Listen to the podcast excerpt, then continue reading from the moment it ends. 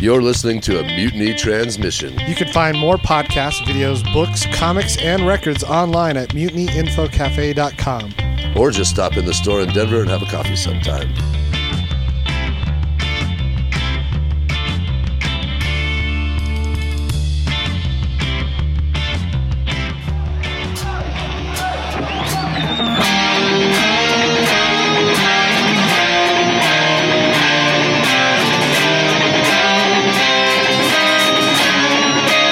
Fuck it. I'm done messing with Facebook. We're live. Fuck it. This is episode 113 of the motherfucking podcast, the official podcast of the International Power Rock Combo motherfucking Ruckus from Denver and Chicago, respectively. Gordo. Hello. Love you lots. Good to see you.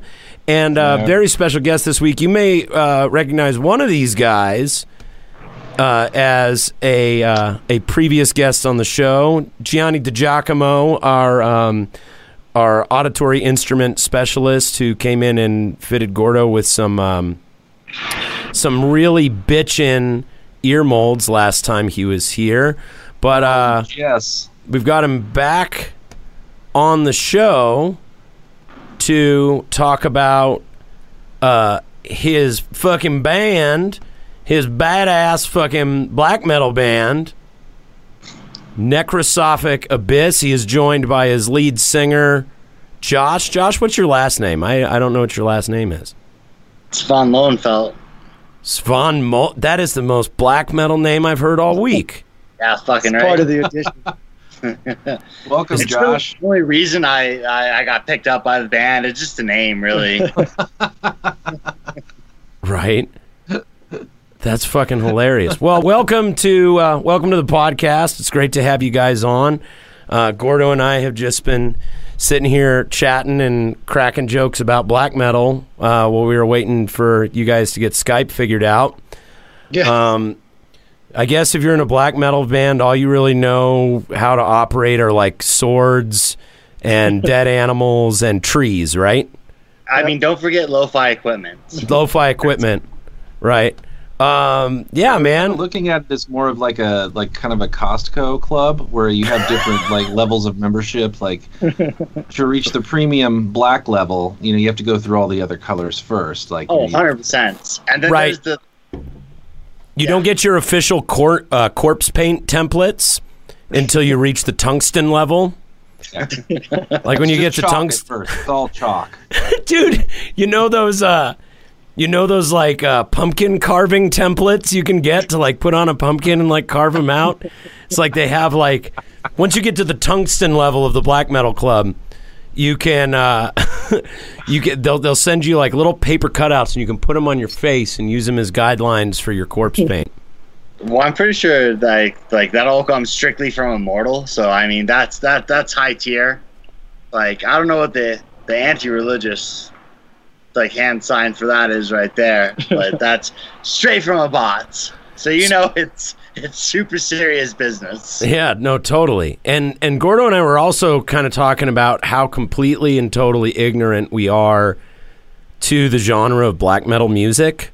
Um, my really only point of reference is I have like heard Emperor and Mayhem and Burzum and shit like that before, but like, and I saw the Lords of Chaos movie, and that's really it. Is I have some friends who have been into the music before and know a lot about it, um, but I'm I'm totally ignorant. So why don't you tell us and some other people in our audience who may be in, uh, ignorant to the subject?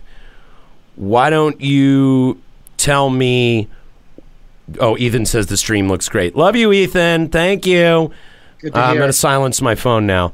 Um, yeah. So, uh, oh, and but before we get into that, I want to give a quick shout out to our patrons for helping us uh, run this podcast, for helping us make records, for everything that you guys do to make this work. Um, you guys make the goddamn world go round. Please join us at patreon.com slash mfruckus if you want to help us make more cool shit. Uh, just wanted to get that out of the way at the top of the show, man. We fucking love you guys. If you are on Patreon, look us up. We're on there, man. We back a lot of cool ass people. I recently started backing this channel that is just called Learn to Ween, and it is this guy who just I'm pretty sure takes mushrooms every episode and teaches a Ween song on guitar. I've been learning a ton of great songs, and it's really really fun. So yeah, Sounds- sounds fan, but that sounds like the best thing ever. yeah, Yeah, it's pretty cool. great. Yeah, it's a lot of fun. Um, so yeah, so we got Necrosophik Abyss, we got Gianni and Josh in the house. Uh, guys, tell us a little bit about what your definition of black metal is and how it applies to what you guys do.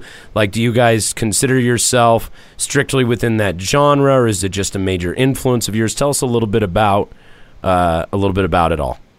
one thing I particularly like about this group is we all have our own two cents to put in, which um, it gives us our own kind of unique flavor and style and sound with it.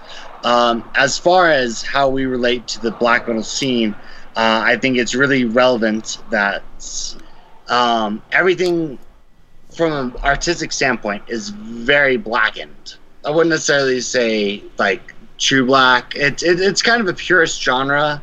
So Right, and that's that's something we were talking about in the beginning. Is is that it is kind of a purist genre, and there are like some people would say there is no metal but true, there is no black metal but true Norwegian black metal. That's true Norwegian. Yeah, exactly. You know. So when you Um, say when you say blackened, what do you mean? Like when you say Uh, the music is blackened, what do you mean? I, I would say undeniably aesthetically um, and you guys i mean the world will see us perform in the fall and uh, really get a good idea of the aesthetic because aesthetic's a part of it. I think that's personally i think that's undeniable. Aesthetic is a part of it. Uh, lyrical content i mean compositions is a huge factor too but i i feel like because and, and this is where it gets weird because it's such a pure genre. Like you can talk to some people who would say like you know Yellow Eyes from California, black metal as hell, and then you talk to another group that would say they're false and they're larping or mean, they're- like in betweens and outsides. Like it's it's it's weird, and uh, I don't want to try and pass this off as something that we're not, but um, I mean, wouldn't it be fair to say that it's all LARPing to a degree? Like, even like, okay, so like, if you think about like true Norwegian black metal, and this is just, again, this is based on my limited knowledge, like watching the Lords of Chaos movie or things like that, but like, from what I know about the story, isn't it a bunch of affluent Norwegian kids who just were kind of rebelling and wanted to play dress up and act scary and and uh, and got really into like demonic motifs and and making a bunch of scary spooky noise. Like, isn't LARPing kind of a fair term to apply to? Depends on the band, I yeah, suppose. it depends yeah, on the band because Dissection was was bout about it. yeah, and some you were know, real serious, um, and some were kind of that like, what do you consider that like? You know, you're talking about Lords of Chaos, where there's like that that kind of like that poser exposure thing, where they're constantly trying to like, no one's darker or more evil than me. and eventually, they push Varg to be fucking like the most psychotic one of all of them. And it's- it's Poser a lot of- exposure. I love that, dude. I, I would also say, as far as Lords of Chaos go, it's an interesting piece of romanticized fiction on some true events. But I mean, if you really want to get into this, into it, I would say watch. Uh, you know, um, uh, Till the Once- light takes us. I mean, I've, I and I've seen That's that, great- that's and I drew this. Yeah. Yeah, and I drew the same conclusion from that documentary. I may not know a lot about black metal, but I know a fair bit as a as an armchair psychologist and sociologist about people and development and I know people adopt identities and avatars to portray a certain desired um, image to people out in the world. So I I would argue that even the most like bout it bout it black metal musicians are just really really really committed to the part for whatever that's worth. I I would say that's a that's a very fair point. You know, it's um, it's it really comes down to. Someone once worded to me like, not a lot of happy people get into black metal. You know what Right. I mean? Like, it's um, not saying you can't be like living a well-adjusted life and be into it, but like the people who are way into it, like I, I don't want to use the term elitists, but just like the people who are just just too into it. they've they've larped so hard they forgot what reality is type deal. Well, I mean that happens. That happens in, you know, that can happen in any cult. That can happen in any music uh, subgenre. That can happen in a political movement. You know that anything where where ideology is involved and it becomes integrated with one's identity. You know, you you can lose that self awareness and be, begin to become identified with the chosen identity.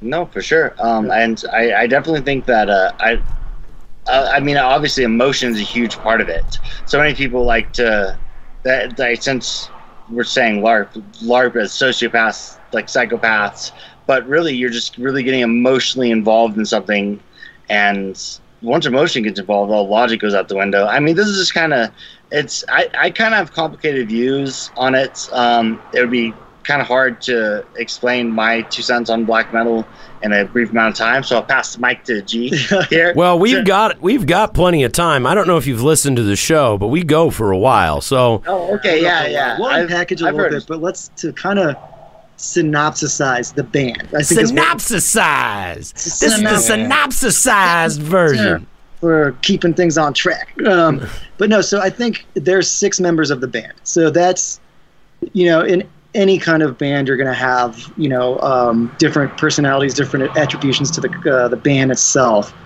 We're doing a three guitar playing um, black metal band, which is a challenge. It's actually been a challenge to do this with multiple melodies that we're doing. We're not just all kind of playing the same thing. Um, and with that, the influences in black metal really do range all over the place as far as it being like truly like a spiritual experience for some members to being what you're talking about where it's like aesthetic and like just the wanting to put that raw emotion into the music to even being like you know we want to stay centered in black metal be blackened which means that term basically means when we're talking about blackened it means that we're heavily influenced by black metal but we're not trying to reinvent the wheel because there's really no way to do it. You know, it's a genre that has been very established. There is the truths. You know, we're from Denver, Colorado. We're not going to be, you know, we're not born from the wizard or born from the like the blizzard.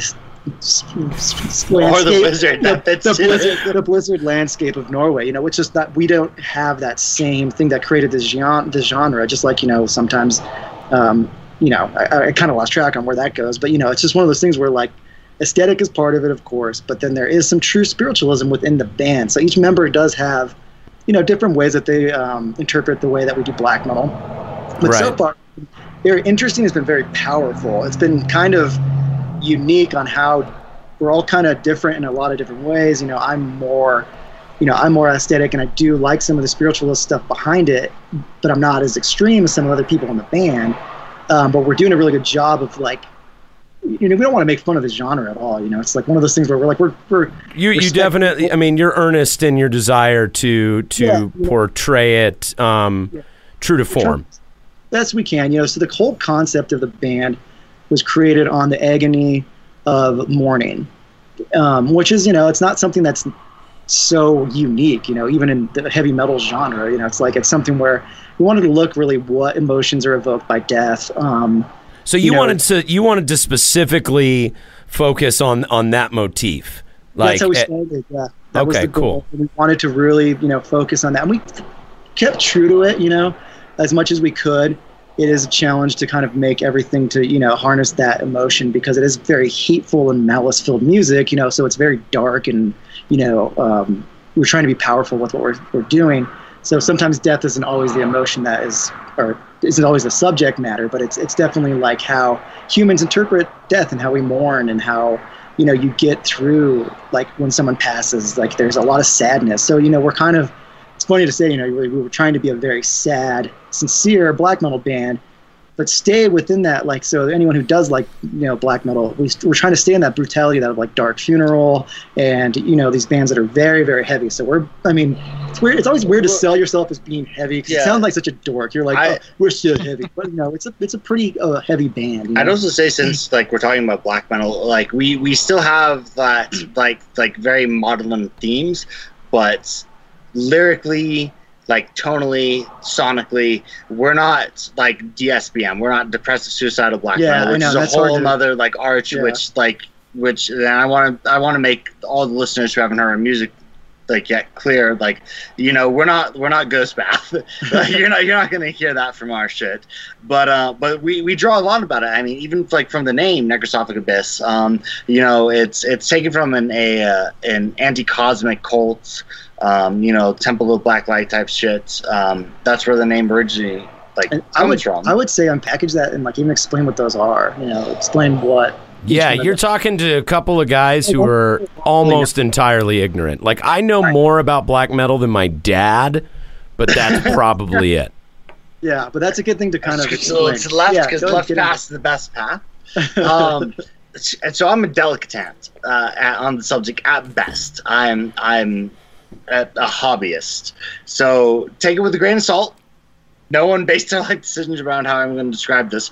But uh, my understanding, and from what I've read and from the research I've done about uh, how I described it, I'm not going to get too deep into the whole like kind of anti-cosmic idea, but uh, it's somewhere that lies between a brain that experiment if you guys are familiar with that uh, with that thought experiment and and just pure misanthropy. It's this isn't quite real. Fuck everything. Uh, we're we're all prisoners and we're trapped in this type of life. Um man i wish clay was here I know, I- So so more more than just general mourning, it's more of a specific mourning for the universal existential dread that we all Yeah, experience it's, as uh, human beings. what we're trying to evoke with I- the, the sounds even you know it's to yeah is to really 100%. have that like really uncomfortable parts you know where it's just like you know it's like life and death can be incredibly uncomfortable and we're trying to do that sonically and that's where the three bars do come into where there's these points that are very abrasive you know it's very hard to listen to. But then we always bring it back into this kind of beauty and felicity of like life you know because it's trying to worship both life and death and really that there is a struggle in both you know. And that's it's a very poetic way of describing like what we're doing. But that was the intention when the band got together was like hey like you know let's let's be black metal let's be black akin whatever it is. Let's try to do something that's kind of a new brand on it but like you know we're not going to create something that you know we're not trying to create a new genre. We just want to do the best version of what we can do. And actually you know we've actually i mean we, we just got actually got to listen to some of our the demo that we're recording and it's it's come off sonically just it's really crushing. It's crushing. beautiful. So, so what's the what's the actual like breakdown of the band in terms of personnel? Like, what is uh, you mentioned you had three guitar players, but what's who who fills out the rest of the the roles there? Yeah, so the arrangement basically is set up with three three electric guitar players, of course, and then a bass player, drummer, and then Josh is singing. So when we're doing our arrangements within, you know, trying to play guitar with three different, you know, three different guitar players, there is going to be a lot of shared melody. But for the most part, we're, we really are trying to be not playing the same. Um, same thing like as far as like not this we're, we're harmonizing with one another and a lot of times there's dissonance so that's where black metal you know and that's where any type of music where chords are clashing or they are not in unison with one another where harmonically that you'd want to normally your ear kind of gravitates towards. So we'll tear it apart to where it's like it's very dissonant and very dark and ugly and weird you know i guess it would be a good way to describe it. Then we bring it back to something that's familiar. So it's kind of like whenever we get into these really dissonant parts the goal is to bring you back so you can like compare it to that and be like, wow, that's kind of a mind fuck where it went for a while. So there is one of the guitar players is very influenced by the shoegaze genre, which is you know kind of um, it, it's got a lot of different areas. It's like kind of drony, proggy, more like textural. textural Yeah, stuff, and there's a textural. lot of that's a good way to describe it. I think it. that's a key word, and Yeah. even including like, and again, this is coming from someone who's not a string player, but textural is, I think, what makes our three guitar system so interesting.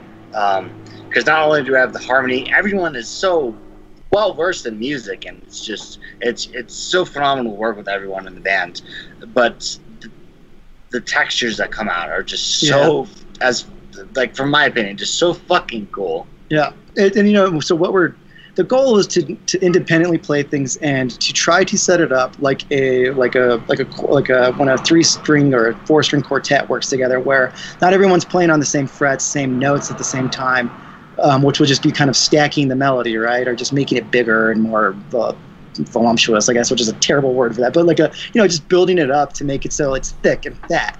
But what we're doing is we're actually we're you know we're either we're either a fifth apart or a minor third. If people are listening that do know music theory a little bit, or Yeah, even yeah, like yeah. we're even like a second apart from each other in certain parts.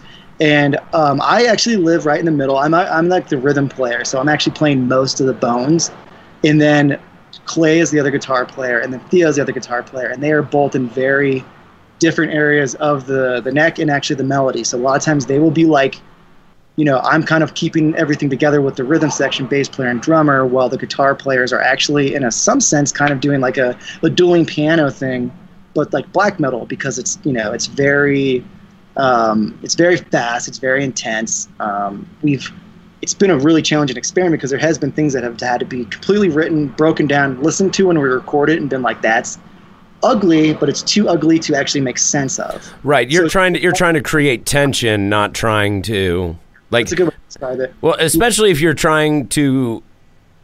The challenge is, as I imagine it, is you are trying to create a very specific motif, and different types of notes clashing are going to cause people to generally emote in a different way. Like you want to you want to emote dread, you want to invoke dread, but you don't want to invoke irritation or anger or you know if we do irritation and anger, we want it for brief enough to like for someone to get a break to go back to the actual like okay, I can Right. actually I can vibe out to this. yeah, you know what I mean? I- Like which I is for sure which is hard to say, but when we pull into those parts where we do as a collective say, "Hey guys, like we're you know that one got pretty dark and crazy, but like hey, here here's your footing."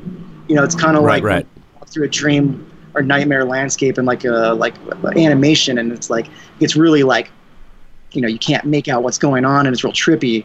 You come back and it kind of gives you something to center because if you don't people aren't going to be able to listen to it or enjoy it you know like and we want it to be an experience where you, you kind of you go from one end to the other end but you you do you know it does make some kind of sense. It can't Well, be- it's like it's like if you listen to, and this is this is going to a t- completely different place, but like if you listen to like a Frank Zappa album, uh-huh you know, you're gonna have songs that are like based upon more classic pop and R&B sensibilities. Like they're gonna you're gonna have your poppier, rockier R&B stuff, but then the next track Even is gonna be yeah, even doo wop. Right? He was. I mean, he drummed. He drummed with uh, with a lot of um, doo wop and rock group. You know, kind of uh, doo wop and R and B groups early in his career. But you have uh, then you go into something that's a completely dissonant, avant garde, jazz, Yep. experimental type of thing. Help, Yeah. I'm a rock. Yeah, What was that Help, I'm a rock. help, Uh, I'm a rock. Yeah. Yeah. yeah that's i mean i would say that's kind of you know we, we didn't set out to be so experimental you know i think it was the the way the band formed was theo and clay both had reached out to me at different times when i was in a band before called voidbringer which i think um, aaron you might have known about but I remember Voidbringer. Yeah. you know, we, yeah, because we I used to see you guys at rehearsals, so you would hear a little bit of us and what we were doing. Um, so that band was kind of like on its kind of was just you know I think that it was just falling apart how bands tend to fall apart. And actually, Clay and Theo both reached out to me and they were like, "Hey, man, I've got I really want to you know start a black metal project." And I'm like, "Okay, that's interesting. Two different people that don't know each other are reaching out to me to start this black metal band." and I was like, well, I'm kind of in a band right now, and I, I might be a little busy with this band, so uh, let's let's do this or whatever. So I kind of was trying to play matchmaker, to tell you the truth. I was trying to like, you know, get together with either one of them independently or together with both of them for like a sit-down gu- guitar session and just to write and hang out and introduce each other to one another, hoping, uh, honestly, hoping that like, hey, like maybe I can't be in this project, but you two will meet and can collectively start a black metal band because I think you both are really good guitar players. Um, I just don't know if I, you know, I have the time to do it. Right. So Right. I saw both of them, what they were writing and what they were playing, and I was just like, holy fuck, dude, you guys are like actually writing like really cool material.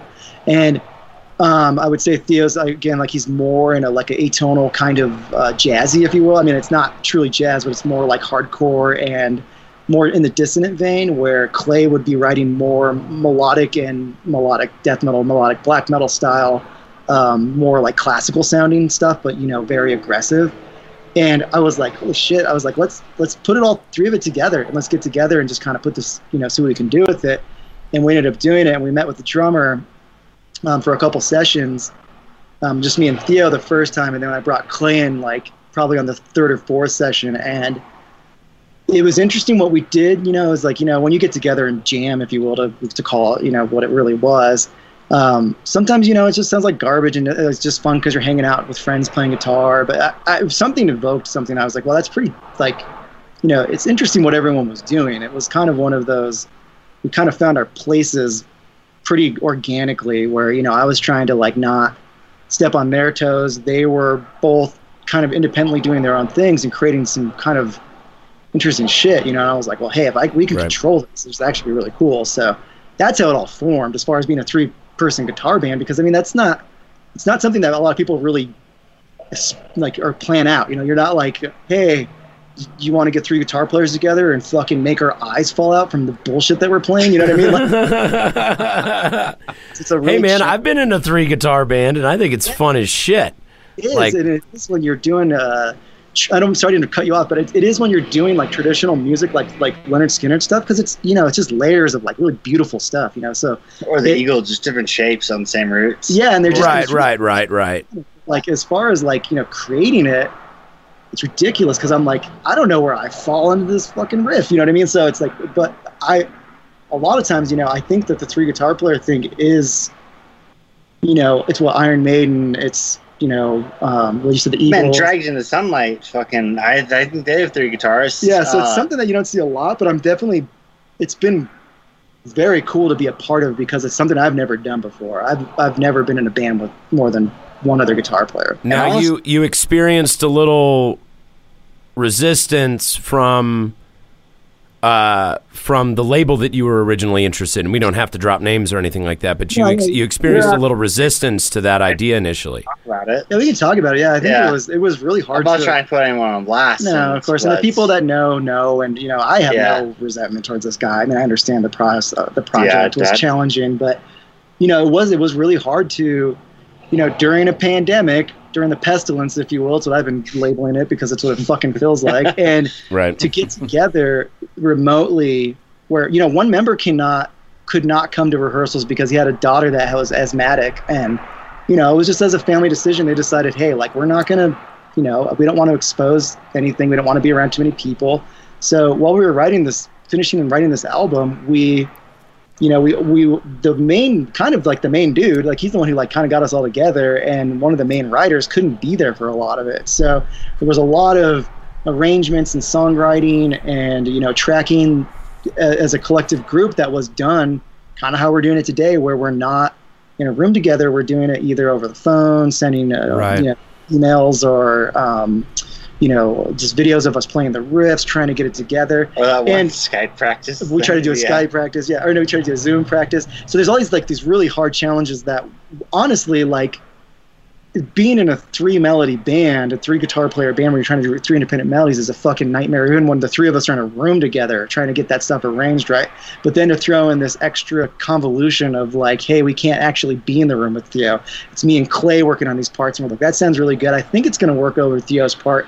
We send him the parts, he puts his part on it we tack it together and we like listen to it and we're like oh fuck this is like we gotta like start over you know and then we become like become very daunted by or it's so daunting to do it we brought that within to the studio that we recorded at we brought all of those those challenges and those issues and i think you know it was interesting it was one of the first times i've actually ever been to a recording session where i was not ever with another band member through the whole thing. Ain't that a trip? Ain't that a trip? Sure. You know, I, I'm just I've every project that I've ever been on, it was you know me and the guitar player showed up together. Me and you know all of us showed up and tracked you know to do a scratch track for the drummer.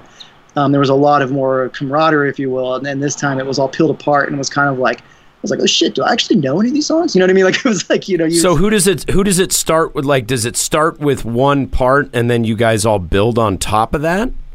yeah. So typically it's Yeah, tell me where it starts. as we've it's changed actually there's been a couple of cohesive songs where we've written together and they've been phenomenal because they we kind of have now found our traction and where we want to be in the song and we've even figured out that you know like i'll be playing mostly rhythm you know and step away and do some melody stuff but you know I, i'm keeping it kind of straight with the drummer and then Um, so it originally started off by just having a song fully written by Theo, who's like one of the main songwriters, and then we would add parts to it. And then he so was then, then are you jamming together as a group now?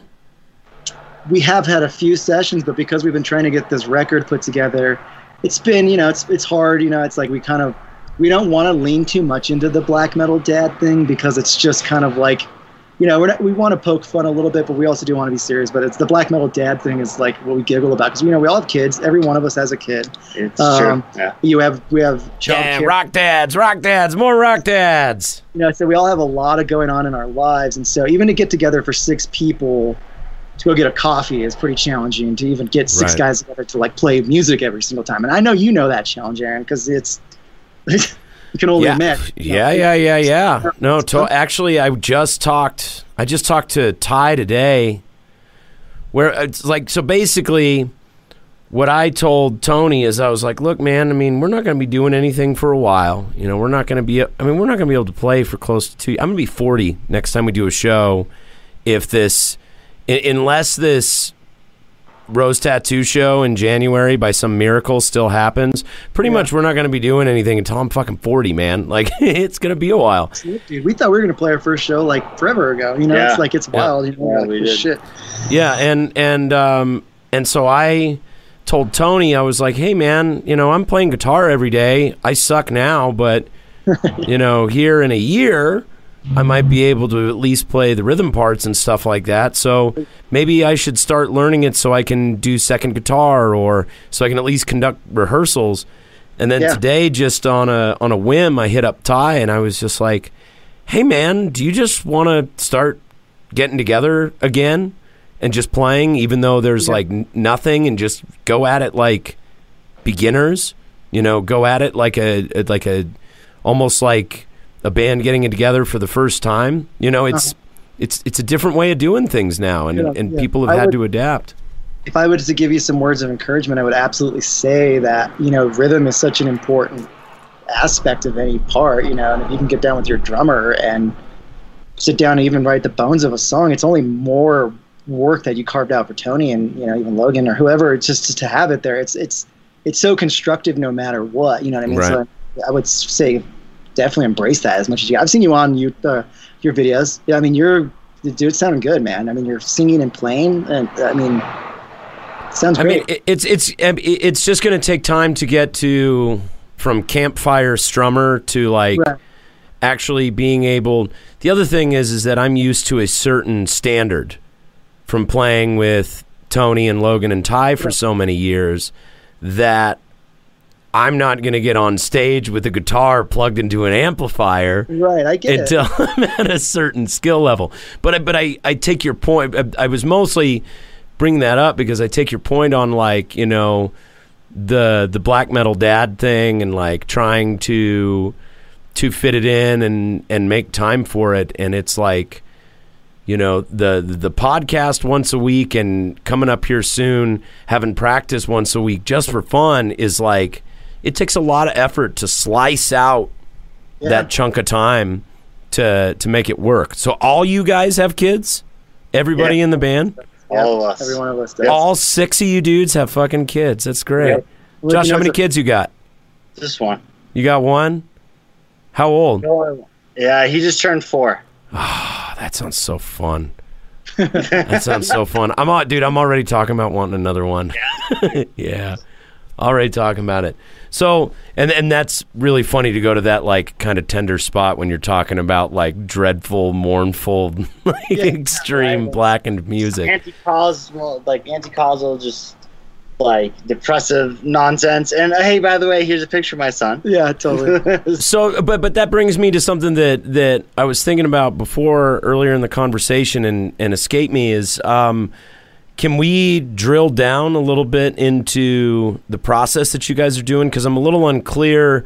You were saying initially it started out as the main guy would write something and you guys would build on top of it, but now you guys are writing together. So if you're not all getting together in the same room on a regular basis, what does writing together look like for well, you? what we're doing is we're an at least question. we're writing. That's a good question. It's a good question because Yeah, actually awesome. it's it's interesting because Clay and I, even our melodies that we'll put together, um, it's almost like there's it, it's really i- indicative of how what Theo can do on a guitar because there is Well, I mean, we Like, we'll put together like, and- uh, like some other stuff with like like Clay's lead on that one thing. yeah. I mean, so it's uh, just been all. I mean, it's it's it's all over the place. It's, yeah, so there's been it's- sometimes where we get together and there's the four of us and we'll write something, you know, where it's like bass, and it's not even bass, so it's like two guitar players, a singer, and the drummer, and we get this song that's like we're like cohesively we're like that's a fucking song, you know what I mean? Like that's now we just got to envision where these other parts are going to be, and we, you know, because of the this band couldn't exist not in the modern age because we couldn't be like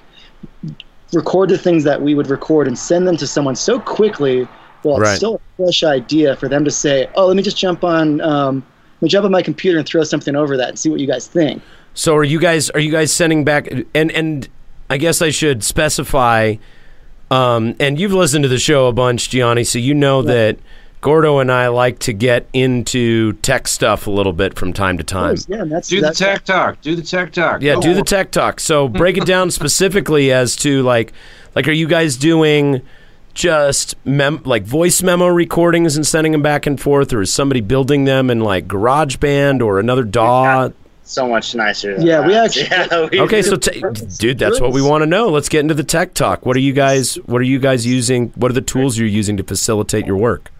i'm going to show josh i'm going to just explain to josh where the, the bathroom is it's just going to go in and then go to that first door that's right here Okay, now everybody knows where dude, now everybody on the internet knows where your bathroom is. Yeah, are you is. sure you Oh, wanted to man, divulge that information? I mean, that's that's pretty private information you're divulging. You're going to So- wake up with one of your towels used to wipe someone's ass and you're going to wonder why. that's actually a fucking nightmare dude Somebody wiped their ass with my Dead Milkmen shirt when I lived at 1083 Colorado Boulevard when I was a wee shaver.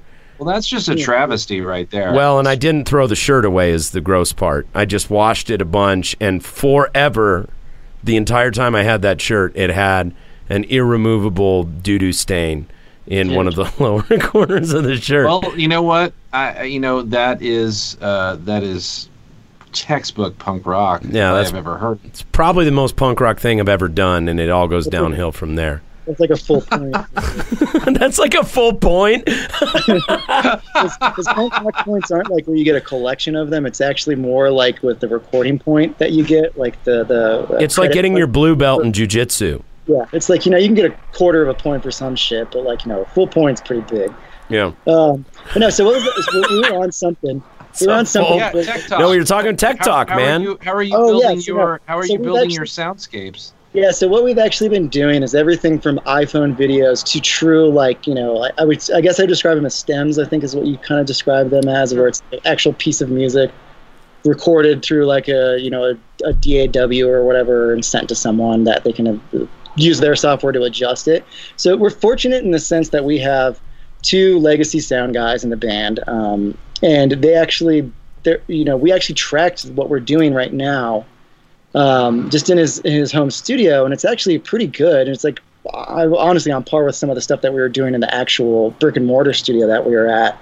Um, but as far as sending stuff around to one another, it is really nice that we live in this age where you know you can get like one of those hundred dollar like uh, interfaces and plug into GarageBand and like actually put something viable on to the tracks or even send it to someone who knows what they're doing and they can then throw it on and kind of piece it together for us. And I think that's kind of what where the world's going. I think that everyone you know is is figuring that out and that's why you're seeing a lot of bands put a lot of really cool Well, stuff out. there's been a with- rush to update the industry. Totally. You know what I mean? Like there are people's for as much as the music industry has changed, or the ind- the entertainment industry has changed. You know, there's still a ton of money in it, and a ton of money and a ton of people's jobs and livelihoods tied up in it. Yeah. Um, you know, and so there's been this scramble to just like make these advents by leaps and bounds and it's been really really fascinating to watch but it's it's cool to see so many more bands starting to do this thing that maybe only the more tech savvy bands Yeah. were doing before uh, the, I mean, I mean, the price tiers have come to where it's, you know, it's under a thousand dollars to even just set up a. If you wanted to just do a DAW now, you know what I mean, which is wild. I remember Dude, when I was you first can look- you oh, can I- get logic for free can't you Yeah, I think Garage we- GarageBand comes with every Mac and iPhone, Yeah, and you can get Focusrite makes an interface. I have one, 120 bucks. The do you have the um the, the Focusrite Solo or whatever it's called, where it Solo. plugs right into an iPad or iPhone. Yeah, those I've are- got.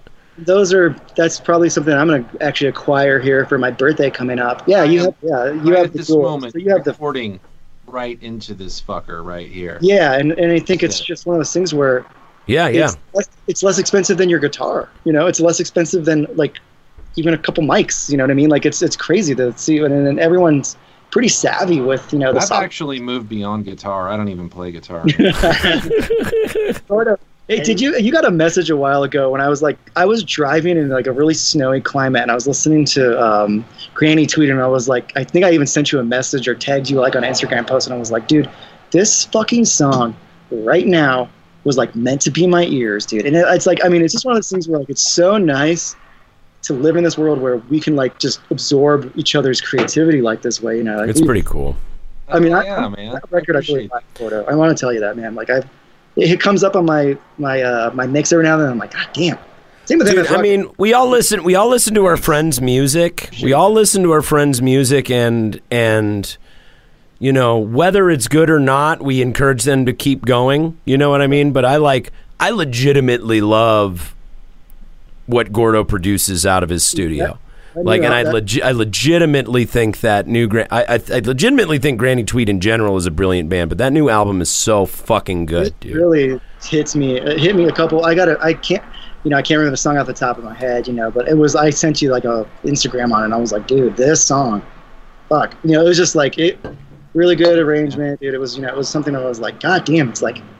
You know, we're lucky to be in Colorado with the peers that we have. You know, I mean, there's a lot of, there's some hard hitters out here, man. I mean, Yeah. this uh, like- this scene is is I mean and you know I've spent some time in some some other other scenes as well but like you know this one is is by far my favorite I got to say like just like all sorts of great musicians and yeah. you know and Yeah, big No, time. through the whole thing. It's definitely like- a great time to be a Colorado musician. I mean, Blood Yeah. Incantation. I mean, of course, the pedigree of like Cephalic Carnage. Yeah, Um, of course. That's like and the OG Dude, kind of Blood deal. Yeah. Incantation that's like that's like one of my favorite albums right now dude It's I can't true. get It over comes on this. and I'm like, is this Morbid Angel? I was like, what? I don't remember this Morbid Angel song. Yeah, and then I'm like, holy shit, this is like the dudes I know. like, I mean, it doesn't even stop there. Of Feather and Bone. I mean, Yeah. when I first got into like cavernous, like black metal, or I'm sorry, cavernous, like death metal, um, like it was like, oh, well, you got to listen to Tumult and of Feather and Bone. We're, we're getting ready to have Alvino on the show here soon, Actually, oh, yeah? I love that guy, dude. As Nice. far as him, you know, we, he was another one of the people that I got to, you know, do some ear molds on uh, when he was that band was forming, and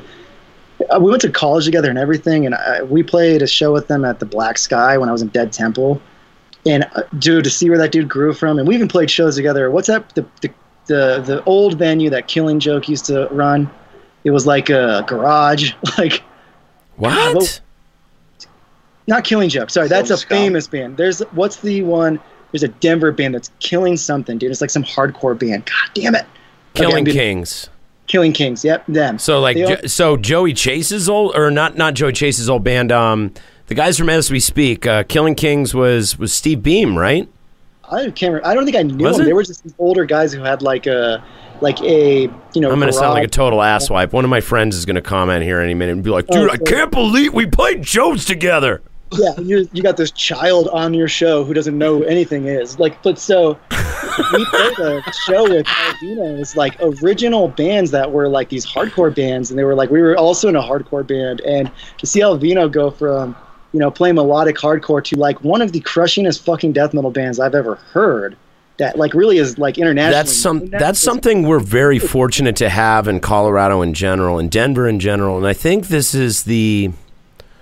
I think it comes from having roots in a somewhat isolated scene Yeah, because pe- because people pass through here a lot, and and while Denver is you know now considered a major market, I feel like when we were kids, it was a stop off.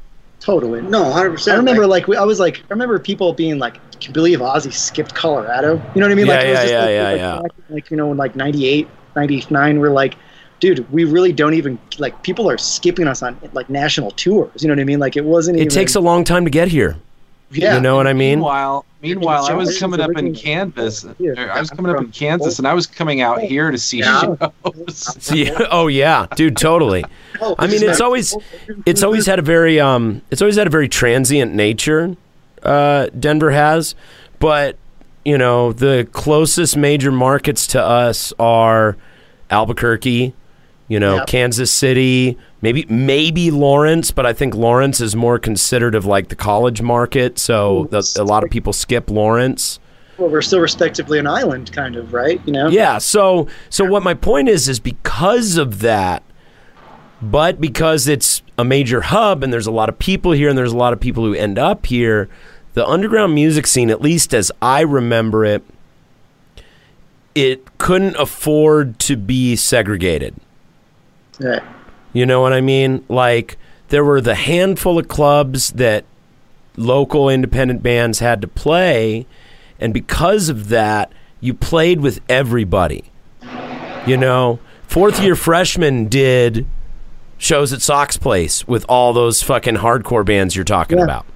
No, I mean, like, I mean, that's a great point too, because like uh, Lightning Bolt played at Monkey Mania, if I'm not mistaken, Dude, at Monkey some Mania point was a cool place to play. Like Yeah. when I was thing, if they're not still a thing anymore, I don't know. they've It's been been a gone for a while. while, yeah. I'm a dad now, so I don't really go out. Yeah, I mean, I, I played with so many weird types of bands in the early stages of our band. So, like, you see, you know, someone like Alvino, and you see him go from the roots of what he was doing and being in a melodic hardcore band and whatnot, and just over time, it's inevitable that there's going to be cross pollination, and he's going to be drawn to different things because we're we're exposed to so many different genres. You know, that's That's, that's what any been one of the things. does. Yeah, You that's know, Like just you I, kind I of think that makes a lot of sense. especially. Looking at a lot of um of popular like true and dank metal that comes through uh that comes out of Colorado, like um oh man, who's uh who's the newer project? Um they have a Dennis Forkas uh piece of art for the album art. Um it's members of like Primitive Man and Blood Incantation and like Spectral Voice. Um, God, this is driving me crazy. This is Is gonna it drive me crazy. Tomb? Yeah, 'cause- I, that's what I initially thought was Glacial Tomb, but I don't think that's that's it. it because Yeah. that's It's it's the main thing I remember about them is is uh, Dennis Forkas who uh, I was who gonna guess uh, Spectral Voice because that was like yeah, I it's, was like it's not maybe Spectral Voice, but members or at least a member Oh, of Spectral uh, Voice it's, is uh, part of it. something deity. Um, I mean, this is, I mean, honestly, it doesn't even matter. Like, I mean, any of those bands I named, like, they take so much influence. There's so much fusion that I feel like comes out of Denver Let me look it and up. Colorado as a well, whole. in and in independent underground music in general, Yeah, because we when if you go on tour, if you guys went on tour, we are going to play in the same clubs. sure, Yeah. sure. You know, we're And- going to play in the second, third tier rock clubs. yeah. We're going to be playing in the Three Kings of State X. Oh, rest in peace, Three Kings. Yeah. Well, hey, hey, on that note, we can go a little side tangent real quick. What are your guys' thoughts on HQ? Sounds cool. I actually heard some. Uh, someone was telling me about it. Who was I with just recently? I was actually. Oh yeah. So remember I told you I was doing Ruben from. Um, Yeah, yeah, yeah. Yeah, Ruben, Ruben, friend of the show, former Yeah. guest. We had him on here. That was a fun episode for those who remember Ruben eating. yeah, Uh, good. I don't a know cup if of- Ruben remembers it. Uh, yeah, Karen Kuda remembers him showing up to band practice stoned out of his gourd after I gave him ice cream. It was cool to to to get to know him via your podcast and then meet him in person, dude. Like it was like such a trip. You know what I mean? Because I never met him before. And I just knew him I'd- casually from shows and shit. I- Honestly, I, mean, I had seen Reno Divorce, but I didn't. I didn't. You know, I never knew him or anything. He was a little bit older, so it was one of those I just didn't know him kind of thing. And it was a it was a cool experience to actually like be like, hey, dude, like, and we would talk about stuff, and I was like, oh, I kind of know that because of the podcast, and it's like, you know, dorky. no, you got to hang out and talk to get to know people. Like we, I Oh. mean, we saw each other around the scene for years, and it was mm-hmm. always like over time you'd begin to recognize each other. Yeah. But until he came on the podcast and we really started getting to know each other, you know, I mean, Gianni, the same goes with with you and me. I mean, I know, we yeah. had talked and hung out and had beers and things like that, but we really Yeah, became agree. friends, in my opinion, when you came on the podcast. Black Absolutely. Curse. Black. Cur- Okay, the band that we were talking about earlier was Black Curse. We used the internet to figure that out. Yay, That's Black internet! Curse. All and I think that's um, that's actually um, Zach from True's band, isn't it? It's, it's a bunch of I think so. It's, it's he might, huge, if he's listening huge or someone says it, you know, whatever. That's cool. Big That's shout out about Dennis Forkas. Dope album art. Yeah, we do But- have. So, yeah, we were talking earlier. We do have some album art to share, Oh yes, Um, let, let and the name of the her. album and stuff. Yeah. We'll do that whenever you feel Yeah. organic. yeah, right? just um, send it send it over to me real quick, and I'll uh, Yeah. and I'll pull it up in here. Um, I- if you if you want, just if you want, you can even text it to me, and Yeah, I I'll just- can I can airdrop it to my to my own computer. Use your technology. Use the technology. Um, but we were talking we were talking about HQ. Um, we were talking about uh, yeah, oh yeah. that that place opening up, and um, so Ruben told me he got his. He was talking to someone about it and saw some some inwards of it. Um, I think it's actually. I mean, I can't believe they gutted it. I saw that picture of Jim Norton standing in front of the kind of the rem- remnants of what You, you mean Jim Norris, not Jim Norton, the comedian. Jim Norris, the former. Jim Norris. Edit that. Get that in post. Um, I'm like, what was Jim Norton doing in town? so. I saw that Go and take two. Uh, He's yeah. being maudlin about like Denver clubs. Yeah, I'm blowing it, dude. I'm like losing all kinds of those punk points we were talking about. Um, so You got to bring your notes. Yeah, so I saw Jim, or I saw that picture of Jim, and it was completely gutted with Peter Orr, and I think I can't not think of the other Scott gentleman. Happel is the other guy. Yeah, and I've you know I've met all of them. You know, it's kind of hard to remember anyone's name. I feel like, but um, I saw the pictures of it completely gutted, and it's like, well, like wow, we really have to put trust into this because you know I that you just literally pulled out the memories of like you know fucking half of, uh, of our scene, you know. But I, I am, I think that it's in good hands. I mean, I think those are two of the, the like really good promoters in town, and I think that it's going to be something really cool. I'm, I'm excited to go there. That Uh, has to happen. You know what I mean? It has to get gutted. Yeah, it has to. I mean, it, It all a- gets to pu- it all has to get pulled out and become something different because it's not Three Kings. Yeah, and would exactly. ag- they can't just agree with that. reopen a different own Three Kings because everyone's just going to bitch about it being not the same Three Exactly. They're going to be like the old way was like this. anyway. Yeah, exactly. yeah. So no, I get it, but it, it was kind of one of those. I was like, oh my god, it's like there's like nothing in there now. It's like the stage is even janked out. Like I was like, wow, and that was fast. You know, it was like you know that that updated photo kind of tripped me out. But you know, that's like anything with those kind of changes. Any of that that like draw to nostalgia or like desire for nostalgia when those things when they change, you know, you're just like, fuck. Well, I'm glad there's a Facebook group to look at pictures of us there. I guess. You know what I Right. mean? It's- A, a buddy, it's kind of uh, exciting to think about like you know completely you know gutting the place and being able to kind of re-envision you know another independent music venue it's uh it's going to be one of the only few remaining independent music ven- venues I know. Right. You know?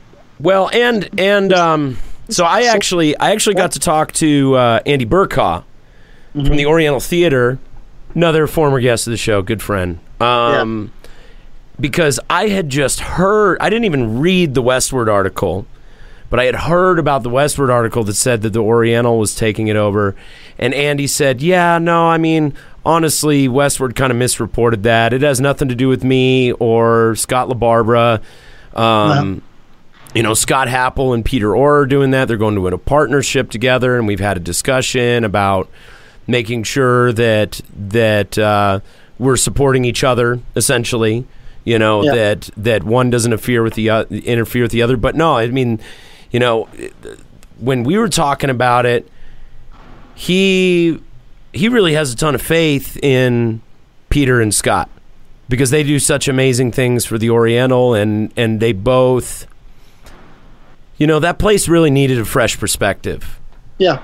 You know, just having worked there in the short time that I did, I know how much running a place like that can grind on the people who are responsible for it. Oh, dude. You know, I have a story I can tell you. I want you to finish your point, but I'll tell you something. About No, I mean, and that that's kind of that that's kind of my whole point is that I think I think it's great that they went in there and they gutted it out and they up and they're updating it and they're getting the all the infrastructural things worked out.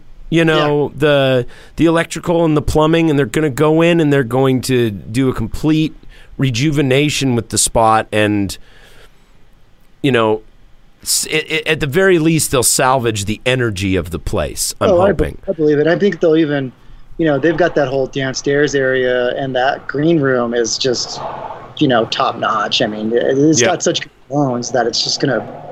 I can only imagine it being flourishing from what they were saying. But to kind of to go back to that point we were talking about, like when you were working there, there was an incident where with the Dead Temple days when I had booked a show and that's kind of how Three Kings worked, right? Like you could just like fucking call a bartender and be like, "Hey, dude, what's going on Tuesday night?" And they're like, "I don't know, something." Right, right, right. Like, hey, it's cool if Dead Temple and this other band plays, and they're like, "Yeah, totally, that's fine." And you're like, "Okay, cool." And then so you show up, and it's like I and it was Shelly Shellhorn or Shelly, you know, she was DJing. She had like kind of a weekly DJ night. We showed up there. Yeah, she was doing my uh, my Tuesday nights. Yeah. So we showed up unbeknownst to her, like cut her out of the entire night to the point where like, you know, no one could justify paying her and we played a show that night. Like we were friends, good, you know, good thing. You know, it wasn't like something where like we were some stranger band that walked in there and did that. That was like kind of one of those I was like, holy shit, we just kind of like barged into Three Kings, played a show. And this is probably one of the more respected venues in town, you know, and it was not really organized and it was kind of I could see the panic of everyone that was working there that night to figure it out. The sound guy that thought that he was just simply throwing one mic up there for some DJing that had to now figure out how to mic like three or four bands that were just kind of Oh man, this isn't a show that I booked, is it? I don't know. I I, I hope not. I don't know if I reached out to like you know maybe uh, Lisa. I don't even know. I have no idea. I like literally know that we Oh, like yeah. I, I, I feel like we sort of just like I just sent a Facebook message and asked if we could play a show and we showed up. You know, so it was like you know, and that's one of those things where I could see kind of the panic and the stress on people while we were there. It's a really fun show, and it actually worked out okay. And we ended up giving, I think we we ended up giving some of Shelly some of her merch because you know we felt bad about it. I mean, it was really like we took like one of her like nights where she was getting some extra money, like and just kind of just bum rush the stage in a way. You know? Well, So the th- the thing that that place had that was amazing and unsustainable was that uh, it it functioned like uh, like an its own organism. yep.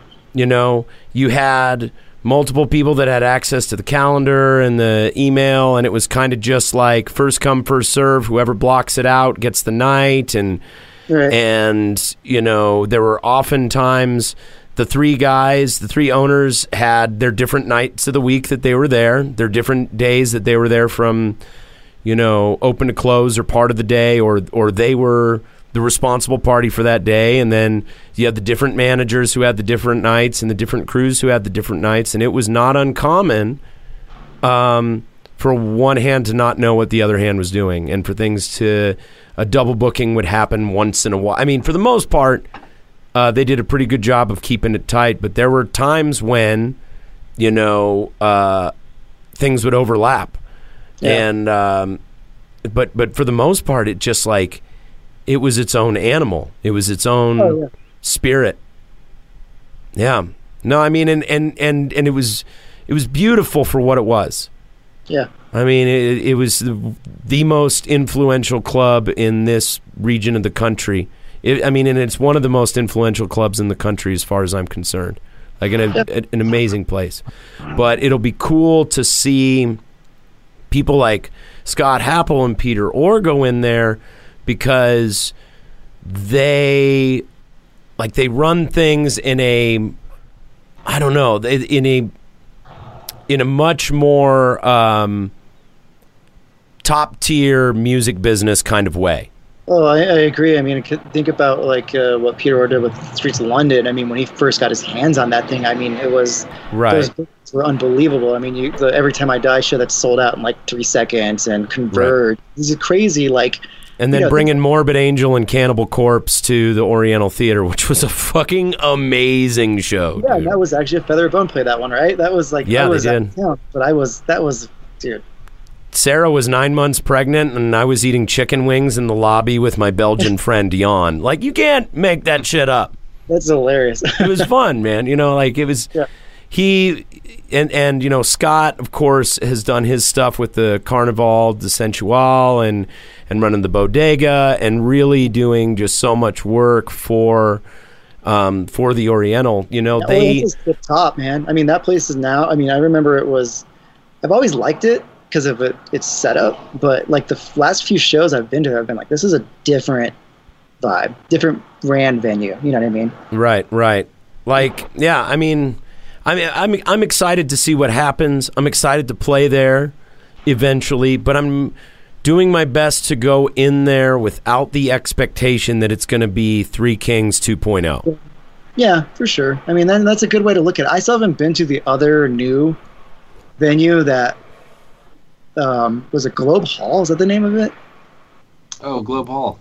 Yeah, I mean, I've been to Globe Hall, but are they associated with Globe Hall? No, no, no, not in any way. I'm just saying that there's like these newer venues that have, are like kind of popping up now, and it's kind of where like you know you got to kind I've been to a of take some of that like, hey, I, I grew up in the scene, and like now I, I know everything, and I'll be like, this is a new place to go see, which is exciting, but also like you know you got to shed that jacket of clout, I guess, you know, where you're like, I've seen blah blah blah, and I played here, and you know what I mean? Like it's just this like Right. new frontier, I suppose, you know, which is interesting and it's pretty cool. I just the one thing that I hope is I do have concerns about whenever there's a changing of the guard.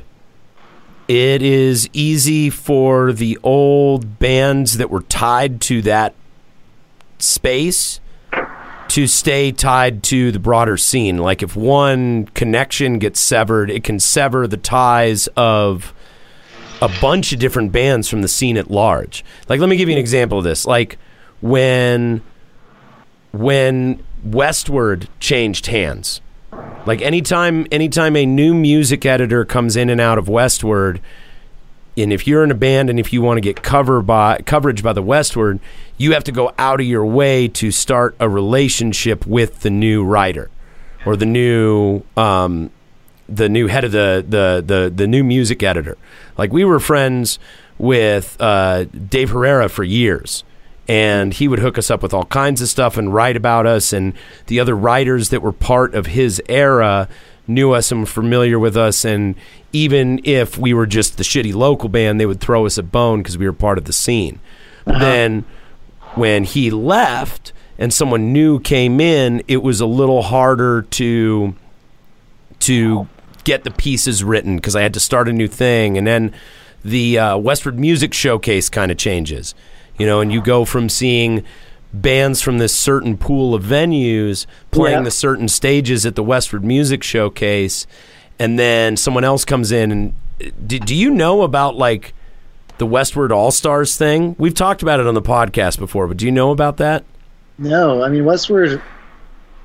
Even the showcase itself, you know, was something that like we play. I've played a couple of times, and I was actually, um, always kind of like just tripped out how it all worked. You know, I mean, I, I didn't understand how we even got the show. Sometimes we even got voted like we won something one year. You know, I mean, like it was just kind of this like Well, it's because all the writers, all the writers are part of a certain time, uh, a certain moment in local music culture.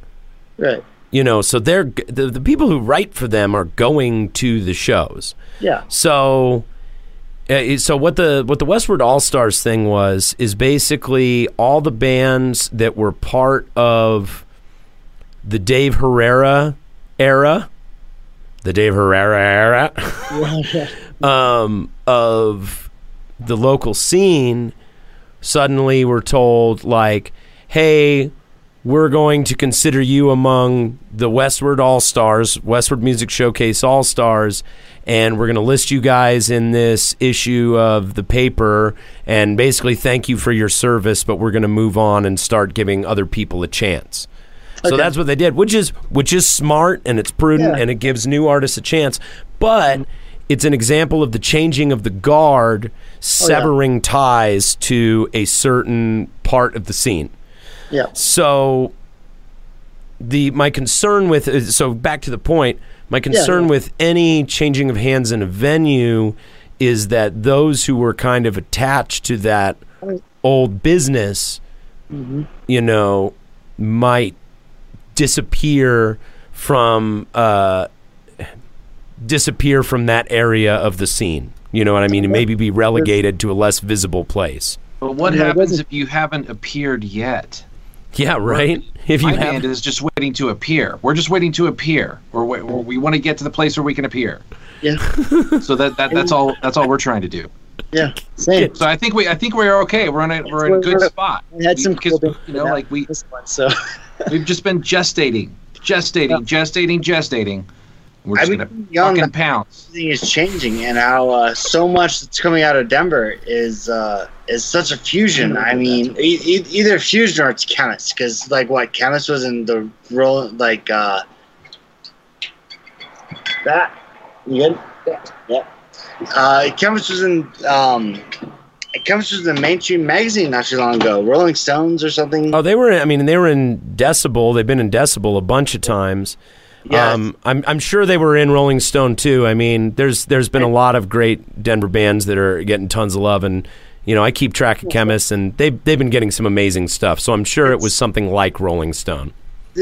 Yeah, most definitely. Um, I'm I'm a loser. I don't really keep track of mainstream publications or hipster publications, for that matter. Just, or just publications. I don't. I don't really read.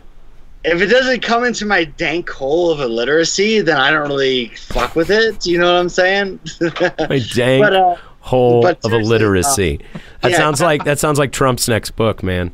oh man, it should be. If it's not Title for something. like yeah, Trump, definitely. if you use this uh, title, I expect royalties. dank hole of illiteracy. Um, Continue. though, uh, seriously though, I, I feel like there's like such a fusion uh, here, and um, it's just going to become more prominent with uh, with like how venues are being treated. I mean, we had that whole war on DIY scenes that happened not too long ago. Um, uh, spots from Boulder. Um, Talk a little bit about that because um, I, I vaguely know what you're referring to, but I'm not. I, I I'm kind of not. I'm kind of vague on it. So uh, let me know what you're talking about with the war on DIY venues. Oh man, it's uh I'm sure not an expert on the matter, but uh a, a couple of years ago, uh across the nation there was kind of like a a huge issue with DIY venues and I know that uh there's a huge problem with that one up in Boulder and if I'm not mistaken, the one I'm thinking of the name escapes me. Excuse me, I'm not really big in folk punk, um, but it was done by someone who is related to or has some correlation with uh, Days N' Daze, uh, that folk punk band. Um, I know that was a big thing, um, and it kind of trickled down. I think Club Scum was affected by it. Don't quote me on that. Again, I'm not an expert on the matter, but my understanding was a lot of DIY clubs were affected in Denver. I know a bunch were affected. Like they were getting shut down by. yeah, shut down or put or just had insane unreasonable restrictions put on them. Um, again, this is this is coming from an outside. what was the what was the force that was shutting them down? Was the was like was a, you know that that ghost ship fire in Oakland that that was a big deal. Like Yeah, I I, I, and I that think kind it of set off like nationally. It kind of set off a lot of problems. Yeah, I think that was a huge DIY. spar- the sparking point of that. But I, so? Wait, Gordo, can you clarify on that? This this is this has missed me. Help me out well, here. I think it was it was like uh, two or three years ago. There was a big um, a big DIY venue. What what turned into a DIY venue that was in I, I believe it was in Oakland, out there. And uh, what what had happened is What was the name of bunch the venue? I think it's called Ghost Ship. Ghost ship fire. And um, there are a lot of people living there, and they have their own living space, just like a, a bunch of squatters essentially. But there was one guy who was kind of, uh, I don't know, in charge of the whole scene there, and you know they they had really sketchy electrical going on but they started having like they, they did like art shows they did all kinds of things there but then it turned into a venue and they were doing a lot of shows there and um, they had a show one night where it turned out like i don't know how many people it was maybe between one and 200 something like that and they had a fire and a lot of people Okay, so here here it is. Ghost ship fire warehouse. Ghost ship fire warehouse. Ghost ship warehouse fire.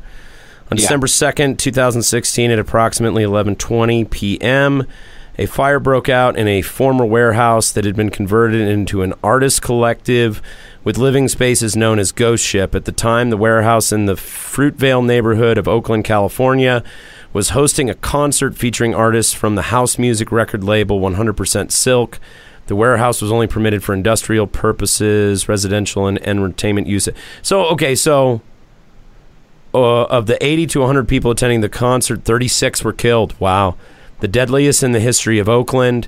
It was also the deadliest building fire in the United States since the Station nightclub fire in 2003, the deadliest in California since the 1906 San Francisco earthquake, and the deadliest mass casualty event in Oakland since the 1989 Loma Prieta earthquake.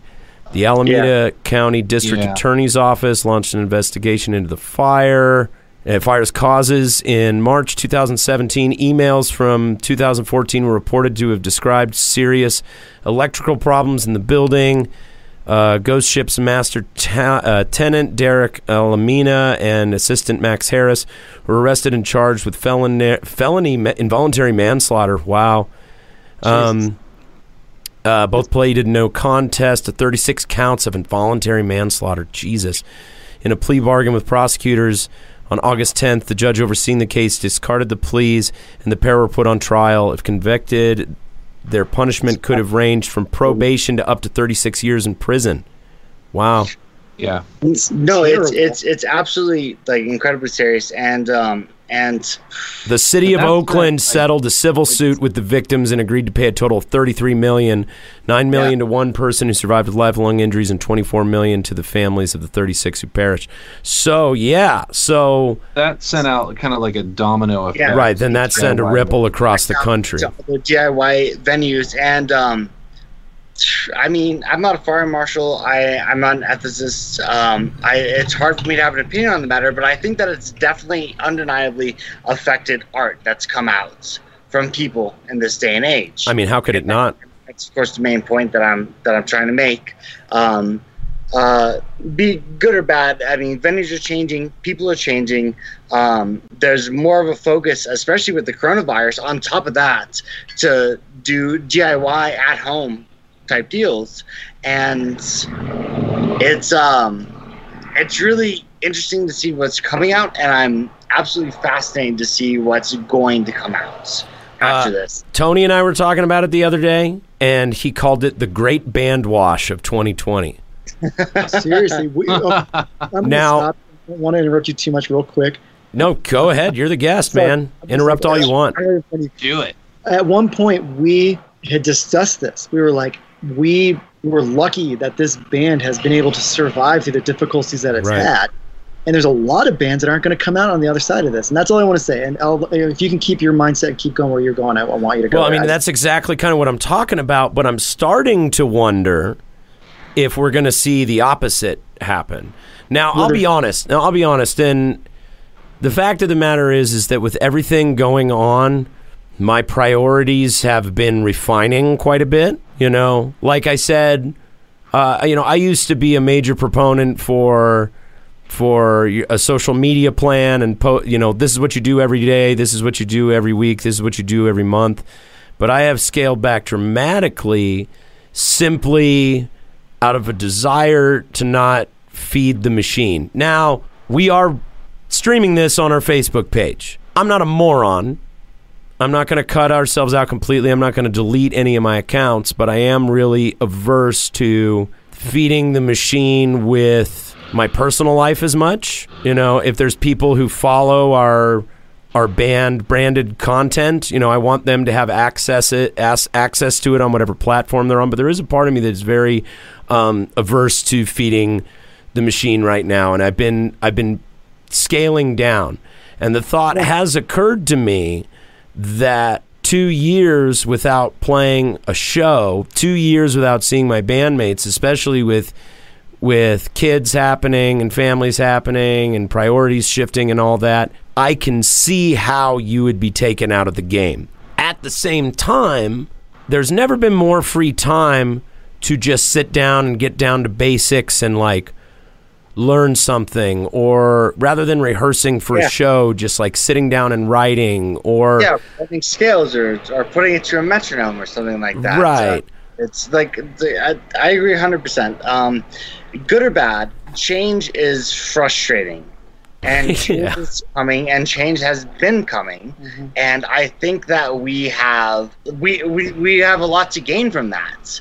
We also have a lot to lose from it, but I mean that's the nature of change. You're, I, I you're- just wonder if we're going to see more bands get wiped out or more bands ascend to the next level in terms of their There's going to be a lot of both. I mean, I really do. Yeah, think that I- somewhere that it's going to kind of cash out the ones that were hobby bands that they couldn't really commit to the being just a hobby, and the bands that are sincere are going to thrive a little more. And then there's going to be a lot of um, a lot of bands that are created because people are like, you know, I had yeah no I had two months paid leave, and I, you know, I picked up some things and met with a friend, and we actually wrote some stuff together, and we're going to continue to follow that passion. I would agree with that 100%. Um, uh, personally, just my two cents, you know, it's which probably isn't worth much.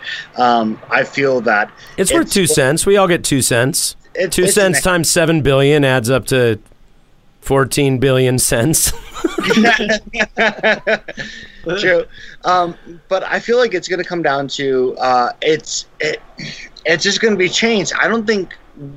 I think we're going to stay in a relatively same equilibrium, but there is going to be some new shit, and it's hard to predict what new shit's going to come out because it kind of comes down to a combination of luck, timing, and who is dedicated enough to you know put forth the energy in these times. right How can if, without a quantum computer, how can you predict that? i wonder th- this is something that kind of popped in my head while you were talking about that.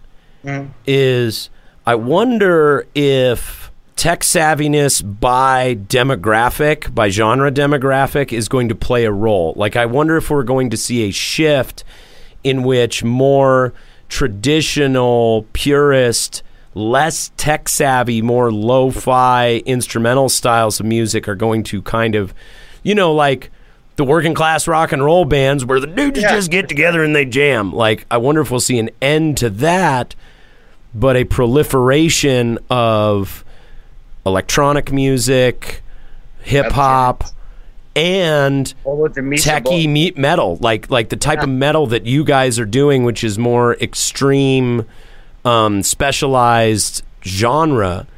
Like, I wonder if we're going to see a rise in, like, I wonder if we're going to see the scales tip in any Yeah. way. Well, you I know what? I think that uh, it's- Granny Tweed isn't going to get wiped out by any of this. We're going to get wiped on. yeah, yeah. You're going to get wiped in. Yeah. We'll, we'll get wiped in too. Yeah. I I would for like like like real talk. I would say I don't necessarily see if we're talking about just a techie a techie boom of DIY like like bedroom and basement artists. Um, I'm not necessarily saying I want to see it, but I feel like Djent would have a big boom. I mean, like Misha Mansoor or whatever his name is, Bulb from Periphery, uh, had a had a huge boom with that. And uh, this is a great time for people to download Superior Drummer and like VST Blue or whatever that glitch drum program that uh, Periphery and Animals Leaders use, and like uh, you know sit there and watch Tim Henson from Polyphia and try and do fucking covers and shit like that. I feel like there's going to be kind of a proggy, glitchy, poppy boom. Um, I would love to see more of like blackened, like textured brutality come out, but I mean, I'll say. I gotta say my hopes aren't high, to be quite frank. I mean, I. And I think that's what's like awesome about us is because we're taking this and we're pushing brutality forward. See, I, I would disagree because I mean, now that you're brutal, I mean, I agree with that. But um, you know, I- I would generally, I mean, and this is a generalization, obviously, Sure. but some of the most extreme musicians that I know, some of the musicians I know that are into the most extreme types of, of metal and heavy music tend to also be kind of on the spectrum and kind of nerdy, and they tend to also like video games and science fiction and fantasy, and they tend to be the type of people who are more apt to uh, to be tech savvy. and to be able to and and again a total generalization but there's something about the the the heavier and more extreme genres of music death death metal you know uh mathy fucking um prog stuff you know like I just feel like maybe those people tend to be more proggy than your average dude who's playing in a blues bass rock and roll band or like a three chord punk rock band or uh, or you know maybe a um, maybe even like a thrash metal band you know that is more like It's, it's interesting. I mean, that's actually I garage genres I would say I mean, I, I completely agree with the correlation, you know, because that's you know that's kind of how I am, you know, not to you know not to say that. I mean, that's really where a lot of my uh, like interests lay, you know what I mean. But it is a funny to say that correlation. Um, yeah, so I guess I don't know why this popped in my head, but it made me think of we're talking about these kind of these basementy projects and these things where we're doing things that are not the typical um, performances. Uh, you know, it's like I'm sure you guys have seen the, the the two minutes to late night stuff that those guys are doing, which is kind of blowing my mind that they're able to. yeah I've I've I've only seen two two minutes to late night as like as a brand I'm not really familiar with their with their content tell me about some of the stuff that you've seen So it's actually a guy that was from Colorado. His name's Jordan, and he went out to New York, and they kind of built it together um, with another partner out here doing it. And they were doing just shows out of um, St. Vitus, and the St. Vitus show they were just doing guests, and it was made to be like a, you know, his persona is Gwarsenio Hall. yeah Gwarsenio Hall and he wears the corpse know, paint Everyone knows that. I'm sure everyone's seen that. But what they're doing right now, instead of like podcasting or even like even do, there, I think he's still doing some podcasting, but he's also somehow getting a lot of people collected to do cover songs in their house while quarantining, which has been very interesting because it's like these bands from all over. You know, it's all metal genre for the most part, but I'm blown away by the production on it. You know, I can't believe that there's this many people that are like, hey, you know, I got time to sit in my basement and just sit here and learn a, you know, learn a, um, a Mike Patton song and like cover it. You know what I mean? So it's interesting to see where when we are forced to not be able to go out and do our live performances, which is like most of our, our life energy. You know, it's like one of those things where it's like, you know, I'm doing everything I can to have my child care correct. I want my job to be in line. I want money to be straight. I want, you know, all the rehearsals in place so that when we go out and play, that's going to be what I want it to be. This performance that's going to be very rewarding and not something what's the opposite, which is like the depressing performance when you go out there and blow it, right? right. So they're taking that same energy and they're putting these different avenues, and it's interesting to see that because it's it's something where it's like that's going to create its own creative culture because people are going to we're going to be able to go to bars and we're going to be able to go to venues again. And we're still going to be like hey there's this other thing out there where people just put together these collaborative efforts. You know what i mean? Like i could get you to sing a dio song if i played some guitar and you know we found a different drummer and we did this cover in the same thing and people would still be like just as interested in as if they would to be to go down to a bar and Right. watch us you know what i mean and it's it's less effort from the musician i mean it's not less actually i don't want to say it's less effort it's a different type of energy than it is Yeah, I would say it's definitely a different it's type just of a different type of energy. It's a different type of performance, and it's very heavily relied into the technology. And so there's, you know, there is this whole like the pestilence has come along and burned down the crops, and now we have to rebuild from where this what is left from the soil, and Right. it may be more beautiful than it was before. And that's how I've been going through all this shit. You know, I mean, it's been hard. I think everyone has their their challenges with what it's doing to us mentally, what it's doing to us socially, what it's doing to us, you know, as far as our concerns about economics, concerns about all the politics stuff that's coming up. You know, it's like we're all hoodwinked right now, and we're about to run into an election, and we're, you know, the political climate cannot be hotter. You know, it's just, it. We are really at this like boiling point where there's about to, we're in change. You know, I mean, there's a lot of change going on right now, and eh, I'm not a big astronomy person, but you know, eh, there's even the change of the the what is the the Pisces to the dawning of the Aquarius, which is that song that everyone knows, the dawning of the Aquarius, where there actually is that we're going into a different epoch or epoch or whatever it's called. epoch yeah Yeah. So there's this, there's all of these things that are, you know, it's it's undeniable. I mean, really, it is undeniable, and so it's very interesting to be living through this at our age and at our time and what all we're doing in our experimental and artistic endeavors and trying to be creative and not be fucking completely depressed in this time and It's interesting too because it seems, it seems like, like so many people have predicted it in so many ways, and it just feels like, even though it's terrifying, it feels like this natural thing. totally it's like You we've know? doing it- people have been warning about this forever Like Hasan Minhaj said the other night, he said, uh, "Living through history kind of sucks." right dude i was talking about this with someone it's like we we we think of history as an ab- abstraction right. it's like a thing that you read in your history book and it's like oh that happened that sounds crazy like you hear you know you learn about the bubonic plague or the industrial revolution or the crusades It fits so well with what we're going through right now, quite frankly. Right. Oh no, absolutely. Well, I mean, we're very and and and we should say that we are very very fortunate that we were not alive during any of any like that with the exception of the AIDS crisis, like we have not been around for any of the worst pandemics that have happened in in global history. I was Like born in '91. I haven't. This is my first pandemic. yeah, you know what? It, there's, hey, it is. It's your first pandemic. Welcome. like, yeah, yeah, thanks. I'm glad. No, be- but I mean, like we we think of history as this abstraction, as this thing that happened to these two dimensional characters in these books, and you know we we know cognitively that those people were also humans and they were our um, they were our ancestors, but but I think we like to think that like oh it happened then and it is not currently happening, but history continues to unfold while we're living our lives the same way it did to those people. it's. I mean, like, um, just I. And again, this is from a uh, dilettante uh, view of the issue. Um, the sociology of people is that of a toddler essentially and history is just constantly repeating because the because we as a collective are toddlers not learning the fucking pattern and Right. we're going to keep doing this to ourselves Well, And- I, I would say we're starting to.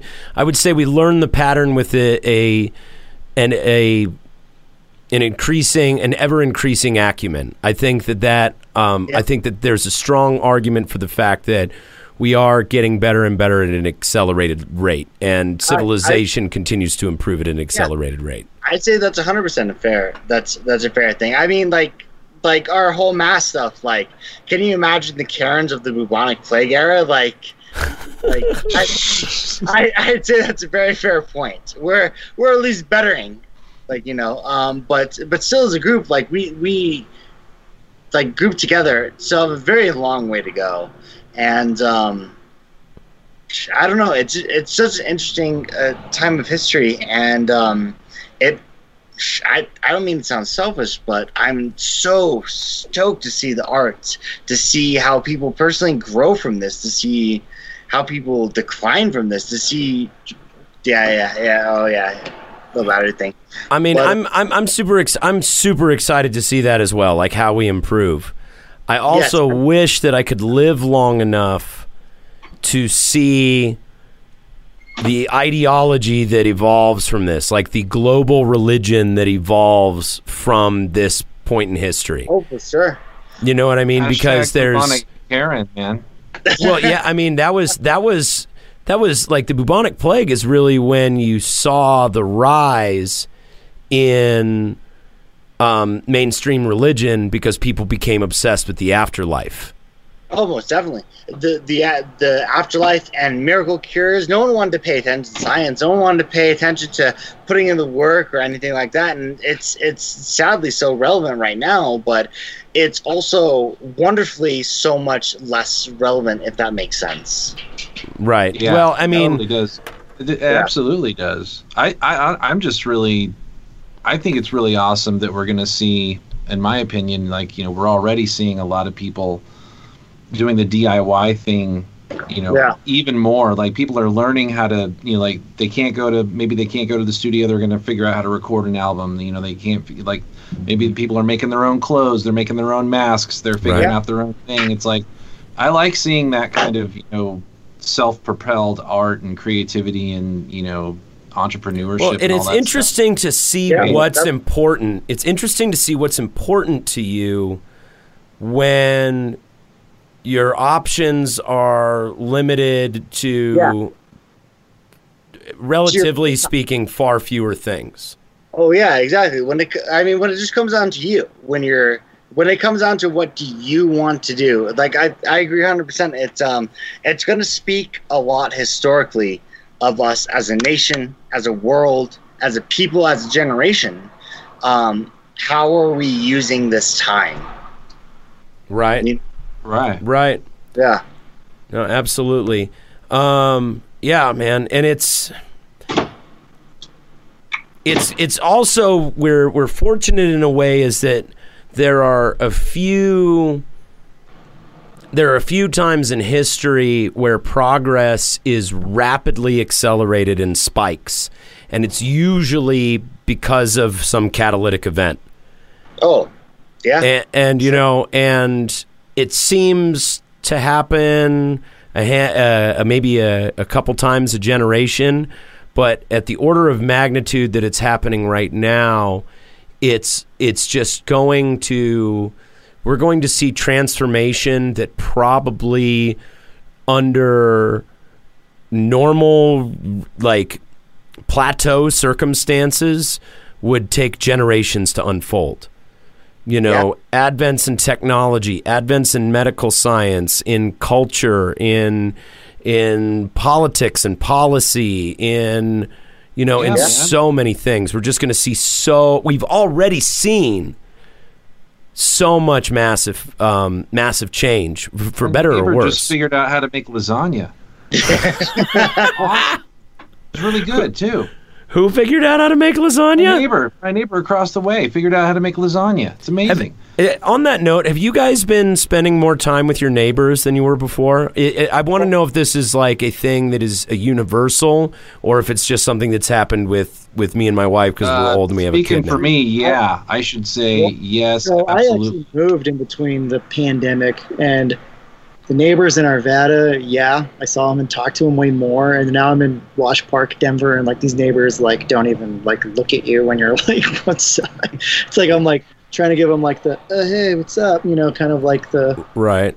that, and like these dudes don't even fucking make eye contact. It's really different. So, I but was yeah, gonna say it's the opposite for me. I'm a black metal vocalist, so obviously I don't want to talk to fucking anyone. this is perfect for me. Like no one's on the road. I can hang out in my nice little dark dank hole. Like perfect.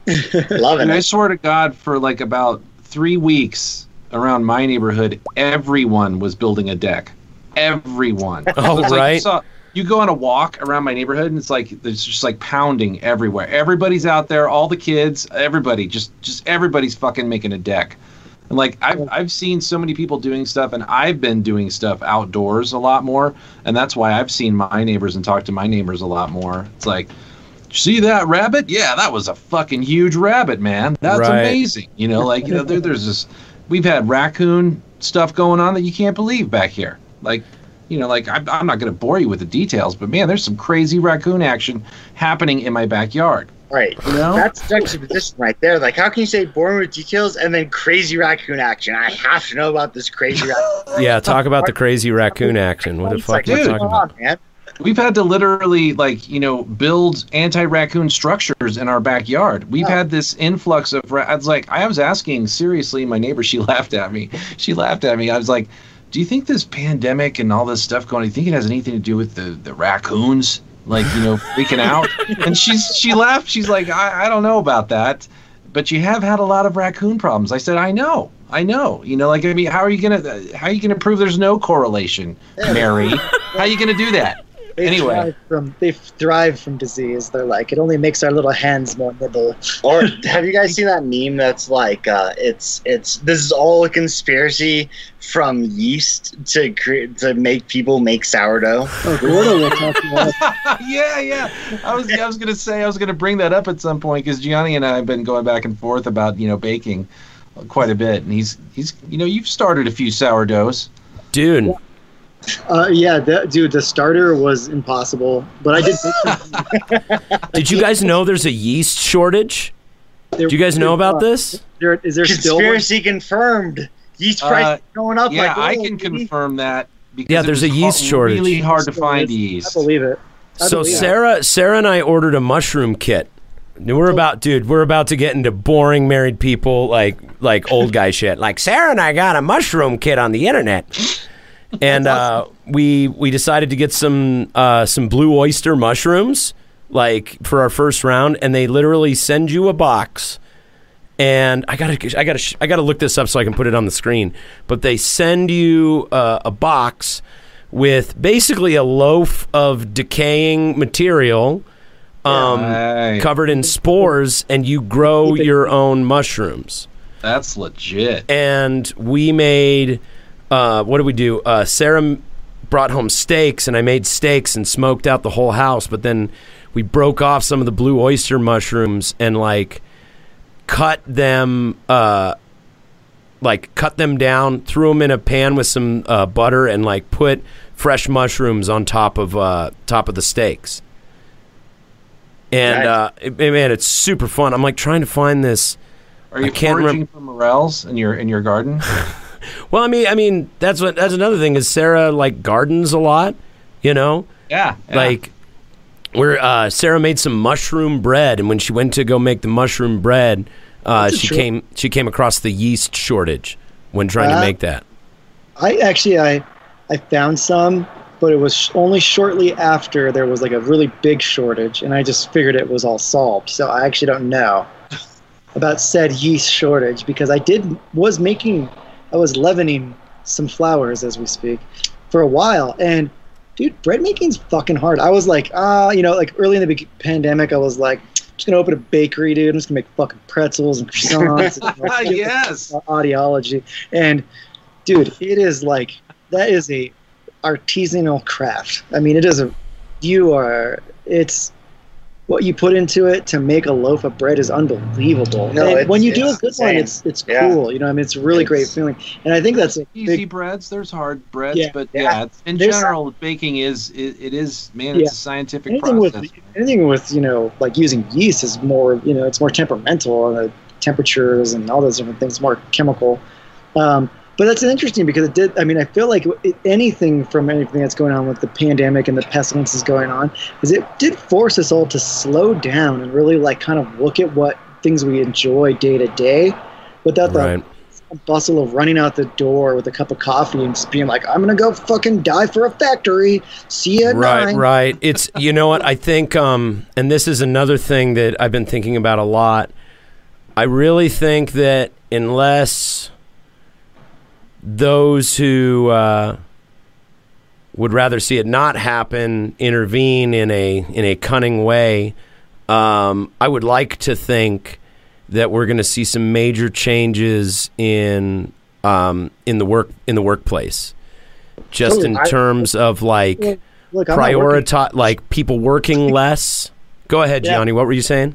No, that's ex- you were on the same point. It's like just I'm just like I'm not working eight hour days. Yeah, dude. You, you're paying me for four hours, and I'm doing the exact same amount of shit. Because well, that's a lot of stuff that we've seen. I think is that we can get a lot of things done, and we don't have to sacrifice our fucking entire day for the workforce in a shorter amount of time too. Like we're seeing that happen a lot with school, where kids are doing these Zoom classes and they're done with everything in an hour and a half.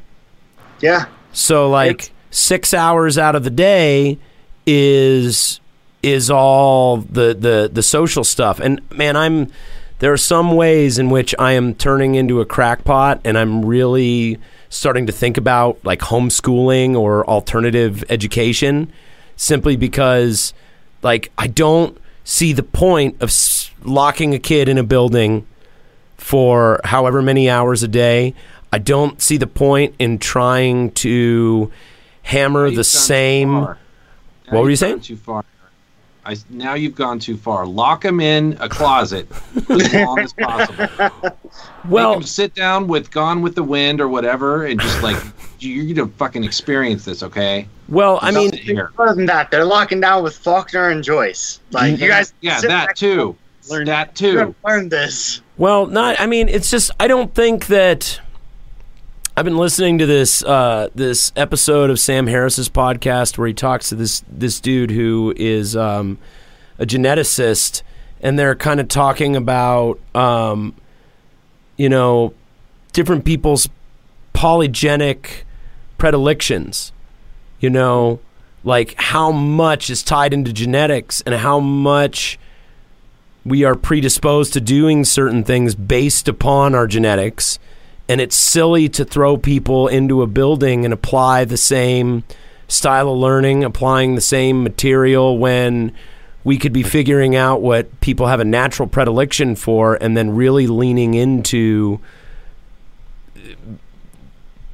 putting them in an educational experience that is going to to develop them most optimally and most optimally for society. I would agree with that 100% that that's ideal. But unfortunately, we don't have a political system that wants to benefit the education system. You know what I mean? If I didn't have my garbage personality, I would run for office, and education reform would be like so high up on the list because I feel like so much of our problems would be solved if we had a better education reform. And I, I agree with that 100%. Like, like so many resources from private schools, and then there's um there's also the resources of Montessori schools, which a lot of them are public, but I mean.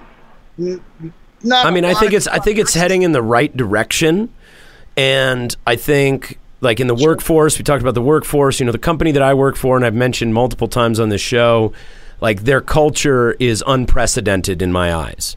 But some would argue that the that companies like Fire on the Mountain and um, Zingerman's, who actually do international trainings with with restaurants, like that is an emerging culture of like running businesses, uh, restaurants in particular, in an unconventional way, and in a way that uh, you you know you treat your employees the way they deserve to be treated.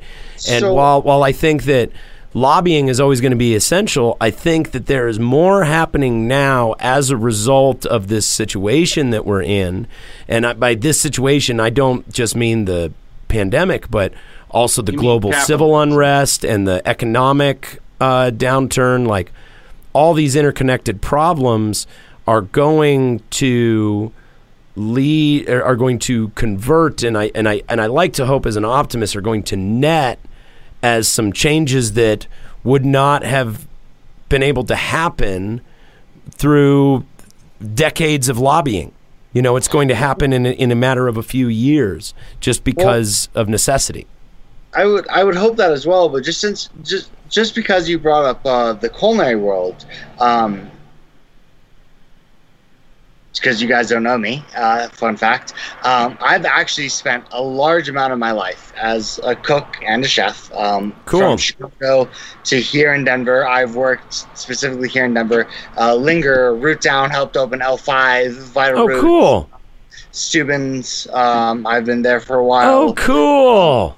I have a, and because you brought up the culinary stuff, uh, the culinary school stuff. Uh, Linger is a teaching restaurant where we would take in a lot of culinary students from I don't know whatever the big culinary school is here in Colorado. I never went to culinary school. I was just a fuck up who needed a job that didn't drug test, and so that's how I got into That's how it starts for most of us, right? That's right, right. Um, but it's, I, I feel like it's it's really interesting because it's such a divided world, and it's it's a world that a lot more people are getting into, like cooking at home, and it's a, it's there's going to be a lot of demand for it because so many people have lost their jobs in the culinary world uh, with the pandemic. There's there's there's a vacuum right now. They're looking for people, but I don't necessarily, and you know, it's just my personal opinion. Take it with a grain of fucking salt. I don't feel like it's going to be a necessarily a positive thing. Um, I feel like we're going to get a lot of people who aren't going to know what they're doing, who need a job, who are going to work for less than people who have worked in kitchens for an incredibly long That's amount of time point. and want to leverage the situation for more money. And I feel like we're going to see a dark age in restaurants, especially in Denver, because Denver's restaurant culture is really weird right now, and it has been before the whole, you know, COVID thing. Um, you know, we've had a lot of shows come through. To you know, we had a Top Chef come through not too long ago. Actually, someone I worked with, uh, David, I forget his last name, um, but him and I briefly worked. He was from Madison 11 before he worked at uh, Linger, and he went and won doing CBD infusions. Um, that might make him easier to look up. Um, he's awesome chef. If you guys are listening to this, I wish I remembered his full name. Go look his shit up. Give him some love. Uh, but so we we've got kind of a weird culture like that, but we're not really known as a culinary city. And now we have a combination of out of work cooks, restaurants with a void to fill, and a whole bunch of people who have been learning this in their free time who are looking to pivot or get a side job or you know whatever. And I feel like we're about to have a lot of turmoil. You think there's Calling going to be a flood in unskilled labor? Is that like in the in the restaurant business? Is that what you're is that what you're asserting? combination of flood of unskilled labor and a um and I I, I A think- drying up of opportunity for sure. I, I think it's going to come down to more skilled labor because a bunch of restaurants opened up before this whole COVID thing happened. So there's definitely a labor demand, but there's not the money. And there's people who are actually trained and talented who deserve to be paid a certain amount who are not going to want to work for this or they're going to want more power. And they're either going to be rejected or they're not going to care. I mean, there's the, I mean, there's a whole myriad of things, you know, that could happen. But I think what how it's going to boil down is we're going to see a weird fluctuation of restaurants declining and then a pop up of boutique restaurants that are going to fucking kill it. Yeah, we're also going to see a lot of changes with the um, with the minimum wage hikes. I hope so. I know. so. As someone who's a restaurant employee, someone who's worked 70 hour weeks at a fucking incredibly popular restaurant, won't say the name, but who's works like insane amount of hours at an incredibly popular and successful restaurant in the city and still wondered how I'm going to pay rent in a month. My You know, concern, my concern with the with the minimum wage increases, like to me, it automatically as like as like a, a, a fiscal progressive, you know, just like yeah, man, just like as someone who would be willing to surrender a fifty percent income tax if everything was taken care of. All right, so as someone who is a, a fis- fiscally progressive person, let other businesses fail, you know what I mean? I'm cons- I'm concerned with the minimum wage increase that it's going to price people out. I think it's going. I, I'm I'm concerned about um, a bunch of job losses, generally speaking, simply because of the fact that you know many restaurants they supplement a lot of their employee income through tips. And if they've got if if you have a huge increase like the city of aurora just i don't know what the out outcome was but the city of aurora um, they tried to vote to increase their uh, their minimum wage to something like $20 an hour. Like it was a huge increase huge gigantic to the point where it was like if you do that then restaurants aren't going to hire as many people or businesses aren't going to hire as many people. You know what i mean? Well, and so it's I- going to it's going to drive up the unemployment rate. Well, I I, don't have think a, I have a business model that I think might might work, just in the personal entrepreneurial aspect. And Josh, you can tell me what you think about this, but I'm going to open up a line of food semis, and what that's going to do is basically the first one's just going to do nothing but 12 foot subs. That's all we're going to do because like semis are pretty huge, and I think that if we just do catering. 12 foot subs and we start catering because like eventually they're going to start having weddings again I mean, we're going to see a lot of weddings coming up at the end of this thing. I think we should do food semis. The food semi just rolls up and feeds an you know an entire city, twelve Right. foot subs. I mean, you can take this idea and roll with it. It's not you know I'm I'm not Well, gonna. I, it's not trademarked. It's not like, copyrighted. Chef I worked with, like we we stolen it. It's gone, dude. well and i mean and, and you're and you're joking yeah. and you're joking but you know we're seeing we're seeing a lot of places that aren't going to be able to afford to do the brick and mortar thing. You know, No, like, like, like, like, I mean, in all seriousness, like the idea of like a big food truck, like idea, I, I think that's phenomenal. Like, I think that that can, that can help a lot. But it, it's, it's so hard to speculate. The food service industry is such a unique monster. I mean, like, it was originally born from the French Revolution. I mean, that's where restaurants started. Was after, after all these fucking oligarchies were overthrown, and there are all these cooks and personal servants that didn't have shit to do. right? So, So they opened their own businesses. They started cooking for the public. Like, pretend to be a king for a day, and then you have like America in the Depression, where tipping culture began, and then of course we have the drinking culture, like because that's America's biggest culinary contribution is mixed drinks and bartending. Um, fun facts for those who didn't know. Um, so there's like this weird kind of I, I mean, we can get way like deep into it too, especially since like in this day and age, like we have like Vietnamese really popular, and Vietnamese, of course, is predominantly French influence. Although most people don't know that, but it, they they didn't, you know, sell their souls to the French, which is why it's so healthy and so easy to do vegan and gluten free because they didn't do bread, they didn't do fat because that wasn't Vietnamese, but they took so many culinary techniques and flavor profiles, and that's what created modern Vietnamese cuisine. I, it's it's culinary is such a weird monster of a mixture of art and craftsmanship that it's just It- it's and hard it, to- and it really is a beautiful thing. Like you know, you hear you hear so much. Maybe you don't hear it as much anymore, but there was there was a moment in culture where you heard so much about cultural appropriation, and I Yeah. think that like a couple of the industries where that idea is celebrated and promoted is is the music industry, of course, because you're borrowing from so many different places, and oh, there have oh. been art there have been artists who have been panned for that. But in food, you know, like you look at Vietnamese food, and it is French influenced. A banh mi sandwich, you know, is necessarily served on a baguette with pate.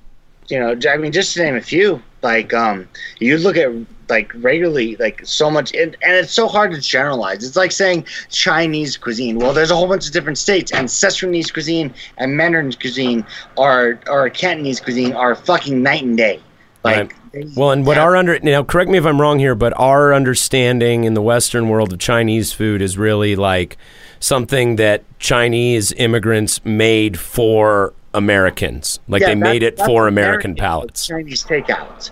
Like you don't have like, uh, for example, so Sichuanese cuisine is a passion project of mine because I love spicy stuff, and they have a concept which I am going to butcher the pronunciation for. I'm so sorry, any listeners who are listening who know the language, but mala fang, which is essentially, and again, probably butchering the translation, but my understanding culinarily translates to roughly heat, numbness, depth. And that's Hmm. a huge thing in Sichuanese cuisine. You want massive heat, a numbness of the tongue from like the Szechuanese pepper, and a depth of flavor that can transcend that. And again, I never went to that part of China to study it. Take it as a hobbyist view. Even though I cook professionally, I've never cooked professionally in like you know I never went to Szechuan to learn how to cook Chinese food. You know what I mean? So it's and it's it's weird shit like that. And it's simultaneously frustrating and beautiful because it's easy to appropriate or steal. It's easy to borrow from.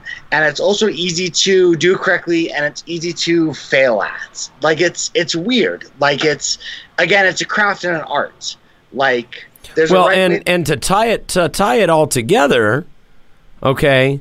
So you have this homage that you are doing to this very particular, very specific category of food within the category of Asian foods, within the category of of traditional Chinese foods, and like you've got this passion project at this very specified genre of food, you know, that has its descriptive qualities in its name.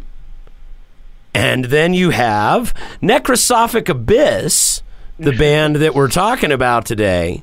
You have this very specialized genre of music that you are playing, but you're not going out there and trying to sound identical to the original um, in in bands from the known from the inception of the genre. No, most definitely. And and again, tying it back into that culinary point, it's uh, it's much like how I was describing food. Uh, it's art and a craft. Like guitar music is a craft. There's there's a theory behind it, but it's an art. What dish would Necrosophik Abyss be? Oh yeah, that's a good question. That's like a Uh, magazine question. Oh, what That's like a magazine. That's like what they ask them in them fancy rock and roll magazines.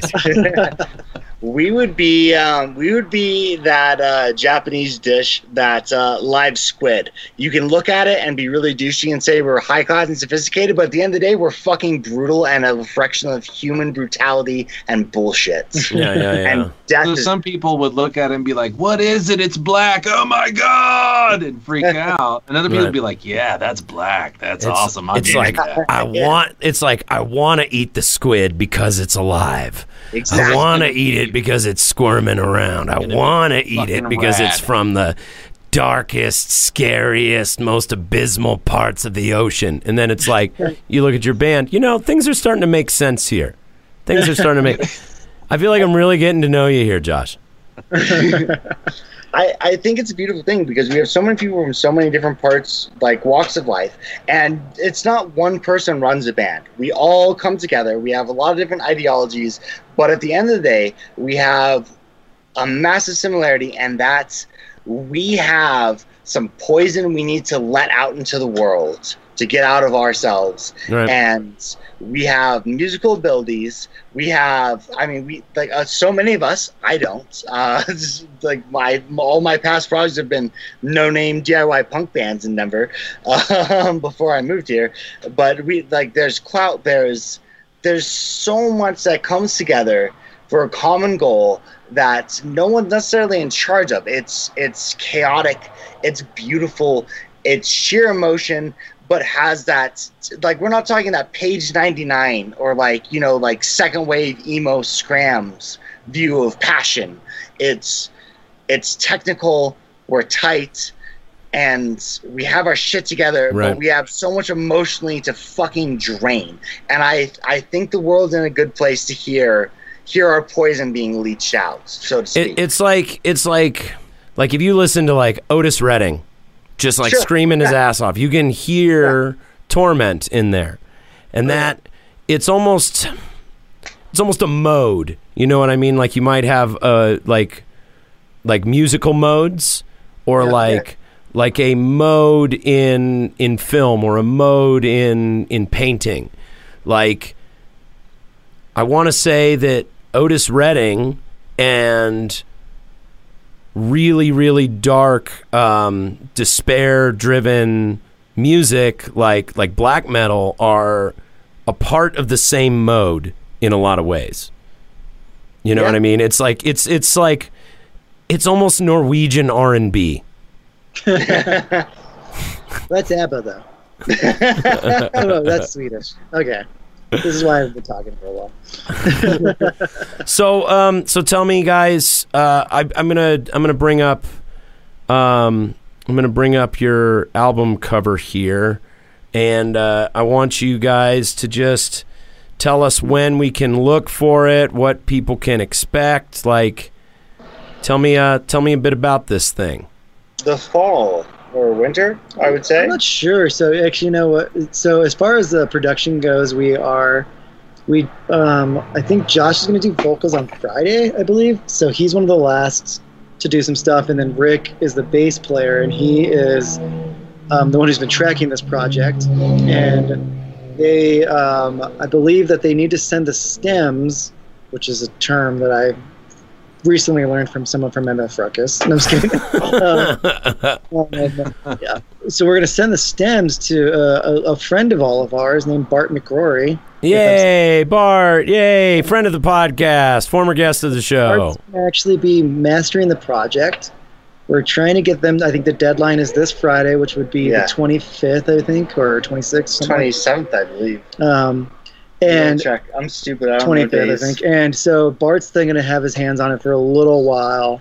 Then we're going to get it together, and we're going to probably do some type of um, some type of release of some sort. We haven't really got to that part yet, but I, I assume that we're going to try to get it out and kind of have it at least digitally available.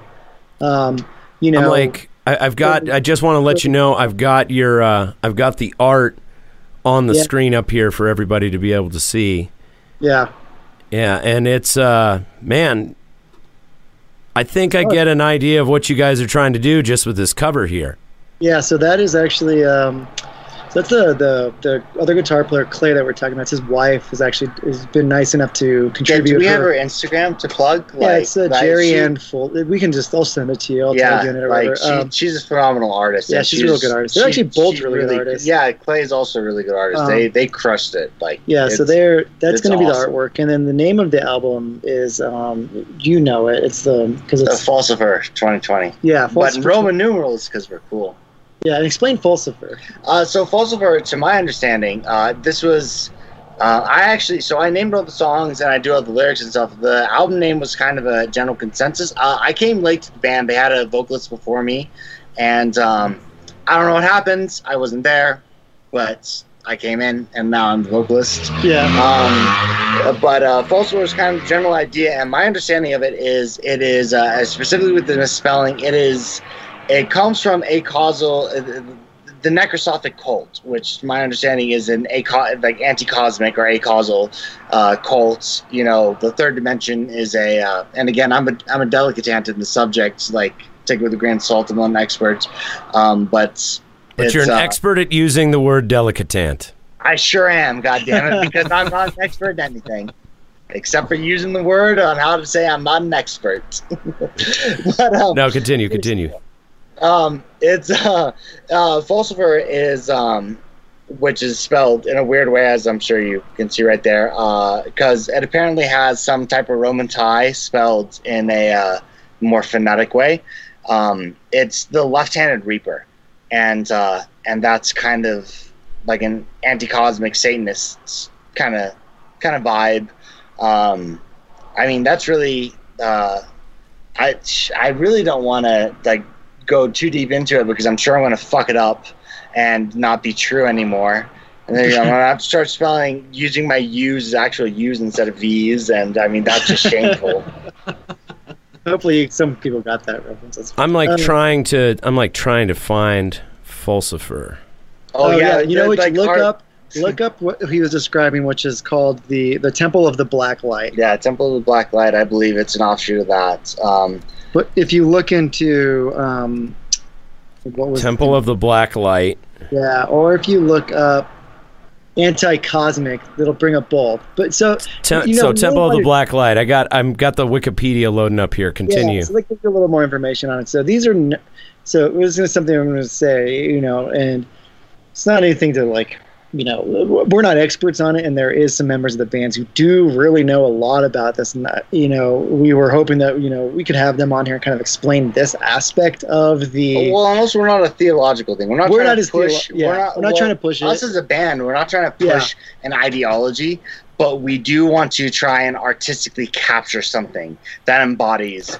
Um, Well, yeah. I mean, that dude. That look. We had um, we had uh, we had Grant from um in the company of serpents on on here, and he was talking about you know It's like occultism. he teaching a fucking lecture with that. I heard that podcast. I was like, Jesus, dude, he's like, does he have, does he have, does he have notes? Yeah, Like, dude, seriously, it was so amazing. But like, I learned so much about Jewish mysticism. Is Seriously, it was so cool. But have you have you guys ever read um the Hero with a Thousand Faces by Joseph Campbell?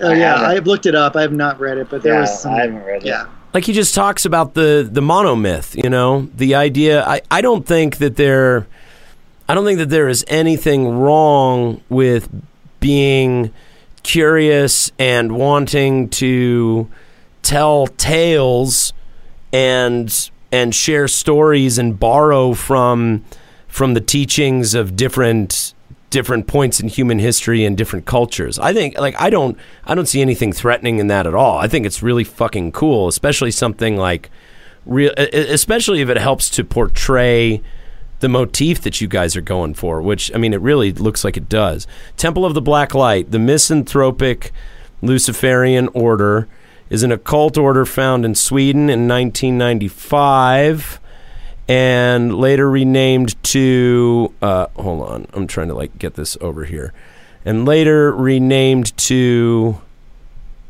where is it The misanthropic order was uh, renamed to the Temple of the Black Light. temple of the black light the mlo released liber azerate a modern grimoire written by uh, written by the order's magister templi frater Nemidial. Yeah, right. Like, good Right. luck pronouncing that fucking vegetable soup of a language that is a Scandinavian tongue. Yeah. It was released on the internet in Swedish and Norwegian. Azerate is the hidden name of the 11 anti cosmic gods described in the book.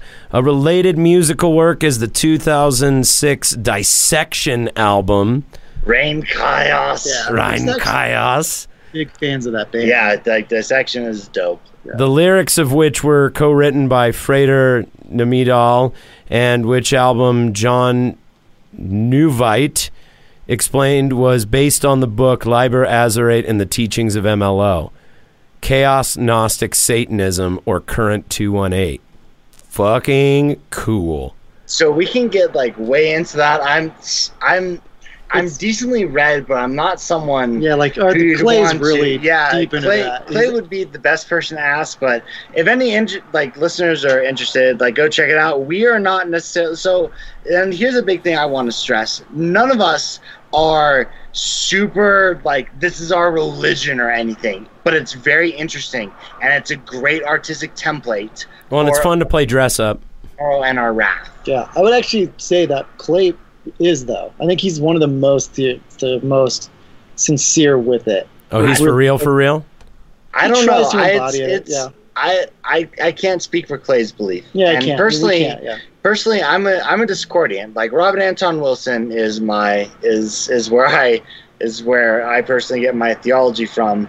Uh, I mean, and I use that ironically for anyone who's Yeah. familiar with Robert Anton Wilson or the Discordian belief Yeah, we talked about Robert Anton Wilson on um, on Grant's episode of the podcast. Yeah, big fan. That's uh, that's that's kind of my school thought on stuff. What is it called? Psycho Cybernetics? Is that what? It, or no? Um, Prometheus Rising was Robert Prometheus Anton Rising, Wilson. Love that book.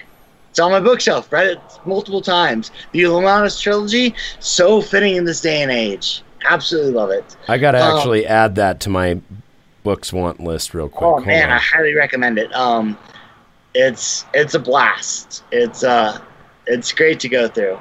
Um, but you know, so like, like from my two cents, and it, it's like a lot of us come from a lot of theological, philosophical like backgrounds and beliefs, but the anti-cosmic thing is such a cathartic, like beautiful release of something that I think that we all as humans, not just us as a band, but we all as humans kind of share this this feeling of existential like imprisonment.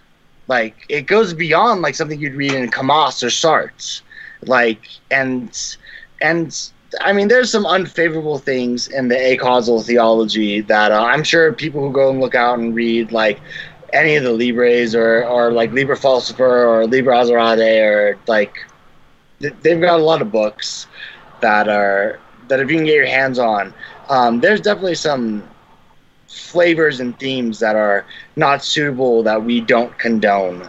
Um, right. kind of some like hard right themes that's Right, which which is something that I kind of and, and since you brought it up, it's something that maybe bears uh, bears covering a little bit is Okay. because we have in recent years seen. Um, I mean, we've seen a. You know, you're not even supposed to admit that the that cancel culture is a thing that exists, but clearly it does if you're afraid of getting canceled by mentioning it. You know, Yeah, it's- hundred percent. it, it's it's like, dude, if you guys have you guys seen the letter that came out that a bunch of uh, people from the world of literature and and uh, and academia and entertainment all s- signed on. That was basically was an open letter talking about the need to eliminate that uh, that aspect of our culture it, because it gets rid of uh, it, it annihilates free speech and the backlash from it only uh, validated its original thesis you know which was a bunch of people came and, and a bunch of people got attacked and one person who signed the letter recanted. It was like some journalist from vox or something like that recanted and it became this big old thing and it was so anyway we've seen among the demonstrations of this sort of um, outrage and cancellation um, activism, we've seen a lot of black metal bands get shut down. And I want to know what your opinions are on where the lines are drawn and can a distinction be made between bands that celebrate the style of music and bands that additionally embrace the ideology in earnest. What are your thoughts on that? So, personally, and I'll let Gianni speak on his pers- like personal opinion because uh, we don't have the other four members. Um, Yeah, it's kind of hard to speak on that. yeah, so we can't speak as a full band. My But, two right, of course, you guys Yeah. personally. Yeah, personally, I feel that it's a little tricky. Obviously, bands like Peste Noire are a fucking problem, and they're fucking gross, and I don't condone NSBM. But Right. I Explain that though. Explain that because I don't think a lot of people know that band. I don't, I don't even know they are. So like Peste Noire is a French National Socialist band. Uh, they're a Nazi band. They're they're gross as shit. Like it's, it's, feel free to look them up. And Um, NSBM is National Socialist National black Socialist metal, right? black metal. Which, So Nazi black metal. which is like could not be further from anyone in the band's yeah, exactly. Right. It's, that's it's it's not what we're about, but it is a big thing. And when you talk about Abrahamic religion, that also lumps in Islamic and Judaism. Right. And so there's a kind of a fine line. And personally, how I feel about it is there are radicals in everything, which are gross. Radical Islam's gross. Radical Christianity's gross. well, extremism in general is kind of gross and yeah, I agree 100%. But I'm not attacking the average person of faith. And that's not what I want to go for because I believe you can believe what you want. And I'm not going to bother you for it. And what gets tricky with Judaism is, as a religion as a whole, for the most part, I am not a theologist. Don't fucking take it all. But my understanding is Judaism as a whole doesn't really fucking bother other people or force conversion on them or stuff. So I don't Right. really have that much of a problem. And I think that a lot of people also feel that way. So to attack Judaism is seems or is or I don't know, but it's it's it can definitely it's definitely understandable to look at it as anti-Semitism. Right. Well, I mean, and and and in, and I mean, in in many cases, it is in an, an overt fashion, but there's also there's an aspect of it. If I if I didn't understand correctly, in the earliest days of the genre, it was more about adopting the most shocking and horrific and brutal imagery that you possibly could, whether you agreed with it in earnest or not. And some people have taken it seriously, you know, just as there were people who, you know, took GG Allin as a as a prophet of some sort or took him seriously in any way, or people who take Gwar seriously. You know, I they, they say- are out there. I would say it's a little bit different because um, because if we're talking about originally, and we're not talking about the first wave of black metal, we're talking about the second wave of black metal, which is the Norwegian wave of black metal, which is most what most people associate. Like we're not talking about Venom, we're not talking about Sodom, we're not talking Right. about those guys. We're talking about Burzum, we're talking about Mayhem, Satyricon, Immortal, and I think a big part of that comes from a rejection of Christian oppression of pagan beliefs, and that's kind of right they, they they viewed it more as uh they they viewed the they viewed the abrahamic religions as colonists yeah. you know they they felt they felt because like they were of celtic origin or or um scandinavian origin that they were colonized by um clerics of different Abrahamic religions, correct? Yeah. Yeah, that's. I mean, that's. Um, I'm not a historian, nor am I an ethnomusician. Um, but nor am I an ethnomusician. Me word. neither. Hey, we're just a bunch of guys having a conversation. It's okay. it's um. So, but yeah, I would agree with that 100. percent It's uh, there. It was a rebellion of specifically Christian oppression. I mean, like, and you can even like, and it's so interesting seeing like um, uh, our drummer actually. Uh, I, I wish he was here so he could give this argument, but uh, no one, which is what he's, which is what he's going by for this project. Um, That's fucking awesome. yeah, right. It's like, He's Who's your drummer? No one. Shrouded in mystery. Um, but uh, he he actually pitched a really interesting idea to me of uh, of reggae and black metal being two sides of the same coin, uh, based on Puritan oppression of Right. their cultures. And the fact that it's purist genres, it's but one focuses so much on negativity and ex- and by kind of expelling that venom, while the other focuses on embracing a lighter side of things. And I, Right, right. I that that's that's stuck with me a lot, and I think that's uh, that's kind of an interesting way to look at it. And and it's it's kind of tricky because like Islam, Judaism, they're all Abrahamic, but you know, like I'm not a historian or a theologist again, but I can't think of a single country that was conquered in the name of Judaism that didn't have American influence on on it. Because we can talk about the Islam Palestine thing, but Right. that's mostly Western. That's mostly Americans and Europeans, in my belief. But Right. Fair I'm point. not trying to get into all that. right right no and and obviously no we're we're we're talking about metal music um and uh, okay so uh, from what i understand a lot of the bands that have had shows protested and have had their shows shut down as a result of those protests were were displaying completely overt and earnest ant- anti-Semitic and Nash like Nazi imagery. Is that correct? Yeah, I mean that was the band. I, you're talking about a band that was banned from playing at the High Dive, and I can't remember who they are. But Well, there was another one too. There was there was the one that was shut down at the. Hi- Say it again.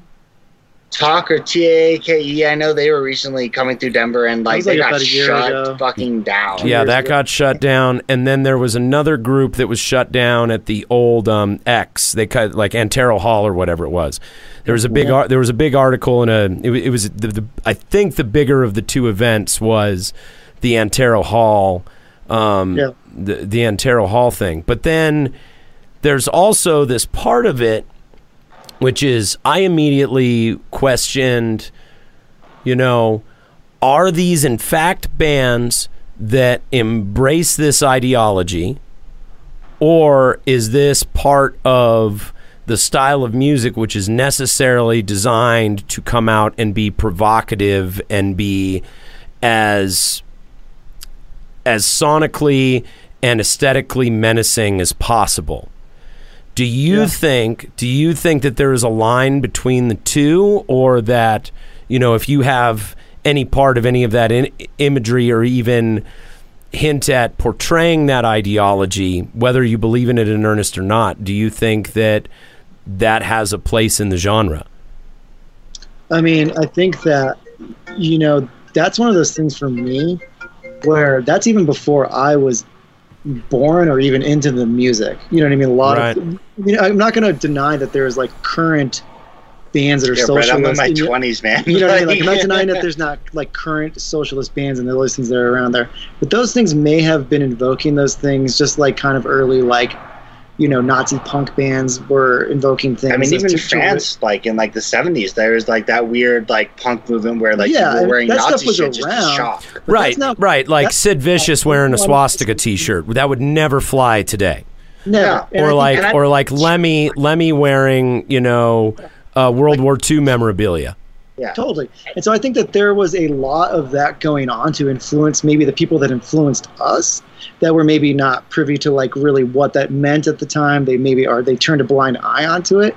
But I will tell you that almost everyone in the band, and you know, I can't speak for everyone, but for myself, those aren't the things that actually attracted me to the genre. Those weren't the things that actually got me in, interested in the genre. Was any kind of Right. that kind of you know like looking at the master race kind of shit. You know what I loved was the imagery of misanthropy or misanthropic kind of look at like that. You know all humans are like you know like non-worthy and that like humankind is evil Right, and that there right. is actually dark evil things lurking in the forest Misanthropic is a great is a great word. I'm glad that was in the very beginning of the. things that are interesting to me is that the fact that there are not there is no such thing as pure light and pure happiness and pure um, you know those pure love emotions there's actually a lot of the opposite. And our day-to-day life is actually dealing with a lot of those really dark things to hopefully invoke and get to the love and get to those places where it's comfortable. And there's a lot of things that we have to do to go through and we have to serve through and we have to deal with to actually feel the emotions of love and that you know i felt like in my life growing up it was just like everything's good and everything's happy and god's here. And you know like just pray to god that this doesn't happen and be happy and be so grateful for all the things that you want. But i knew that there was things that were dark and there was really crazy shitty stuff that you would see on tv and the news. And you would hear about things about family members. You would hear about murders. You'd hear about all these things that are really fucking brutal that exist out there so it's not this thing where like I'm chasing that, like I want to be a murderer, I want to be like psychotic in those ways, but it exists. And Right. with that existence, there's a way to tell stories and there's a way to like take your energy and put it into that. And and actually, I think a lot of what I stand behind with this, with like being in these kind of dark genre, dark like you know black metal, all these different things, is that I can display those tendencies and that evilness and put all of that energy that is considered dark energy or malice into the music, which is a safe place to expel it onto people that can also hopefully use our music or our uh, performance to let out their anger and their evilness and their malice, malice and their hatred for mankind in a constructive way where we're all doing it together and not hurting a soul. Well, with awareness and and in sort of a way of Worshipping it. so, sort of sort of I- integrating the shadow. yeah. You know, like Kali, or what, what, what this this goddess that is on your your album art here. Um, you know, when I saw when I saw this, I immediately thought of like Kali. yeah. Yeah, which is a huge part of what that's based off of. Uh-huh. So I'm glad that it was portrayed, and it just shouts out so much to the artist. Um, that's again Sure, like yeah. we'll yeah we'll like we'll put her like Instagram in it, but she she captured it fucking Right. dead on. Wanted to. No, it's it's it's very cool, and um, I think it I think it definitely captures what you guys have been talking about, and I'm excited to hear some music. Um, You can't I- wait to show it man. I'm I'm really excited to see a show. Um, Yeah. and guys, uh, we're at we're at six o'clock, man. Like there's so there's so much more we could do. We could talk so much more. I would love to have um, both of you back on. I'd love to have the other guys from the band on. Uh, When we can have people in a room after the album comes out, you know, Yeah, Gianni, yeah. you can attest that it's it's it's a Oh, lot more fun when you're in the room. Nation. Real time. Say it Real one more time. time. Say it one more time, Gianni. I was cutting you off. talking over. No, I was talking over you. I apologize. No, I was telling these guys. I was like, dude, Nug Nation is gonna make you like go to. It made me like I- I walked in and I was like, oh shit, this is like actually gonna like I'm really excited about this now. After you get to see the behind the scenes of what these guys do in the studio and to be, you know, in the studio and you guys' production is really. I mean, this is great, you know, and uh, but in the studio is really wonderful. I mean, I really think that you guys It's are different when you're breathing the same air too. Yeah, it's, it's top notch when you're in in there when you're Yeah. in there doing it. Like Just- right right now we're just acting like a bunch of goddamn Twitch streamers, but we're old as fuck, so like we're gonna like we're definitely gonna stand out in people's feed of like like hot anime character looking girls playing video games all Yourself, day and making I'm hundreds a young Twitcher. Yeah. I'm Oh, a yeah. young Twitcher, man. What are these, what are Well, I mean, I'm doing? literally a, a, the anime futurani, if I'm using those terms. Dude, these these kids are making so much goddamn money to s- like. You right. should see it, man. Like I got when I when I open it because they, oh by the way, welcome to our first ever Twitch stream. This is the first time we've ever streamed on Twitch, and I got Hey, on and I was just going through the feed and I'm like, cool. oh, we're gonna stick out like a sore thumb, man. People don't want to watch us.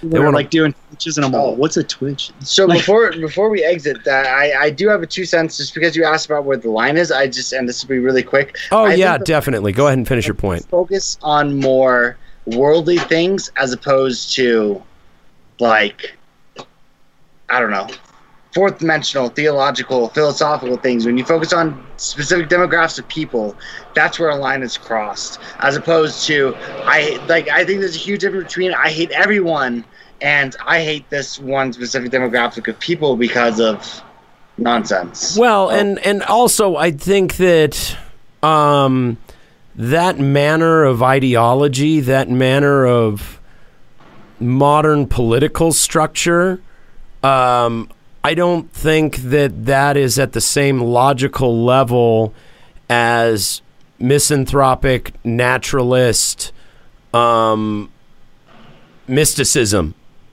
You know what I mean?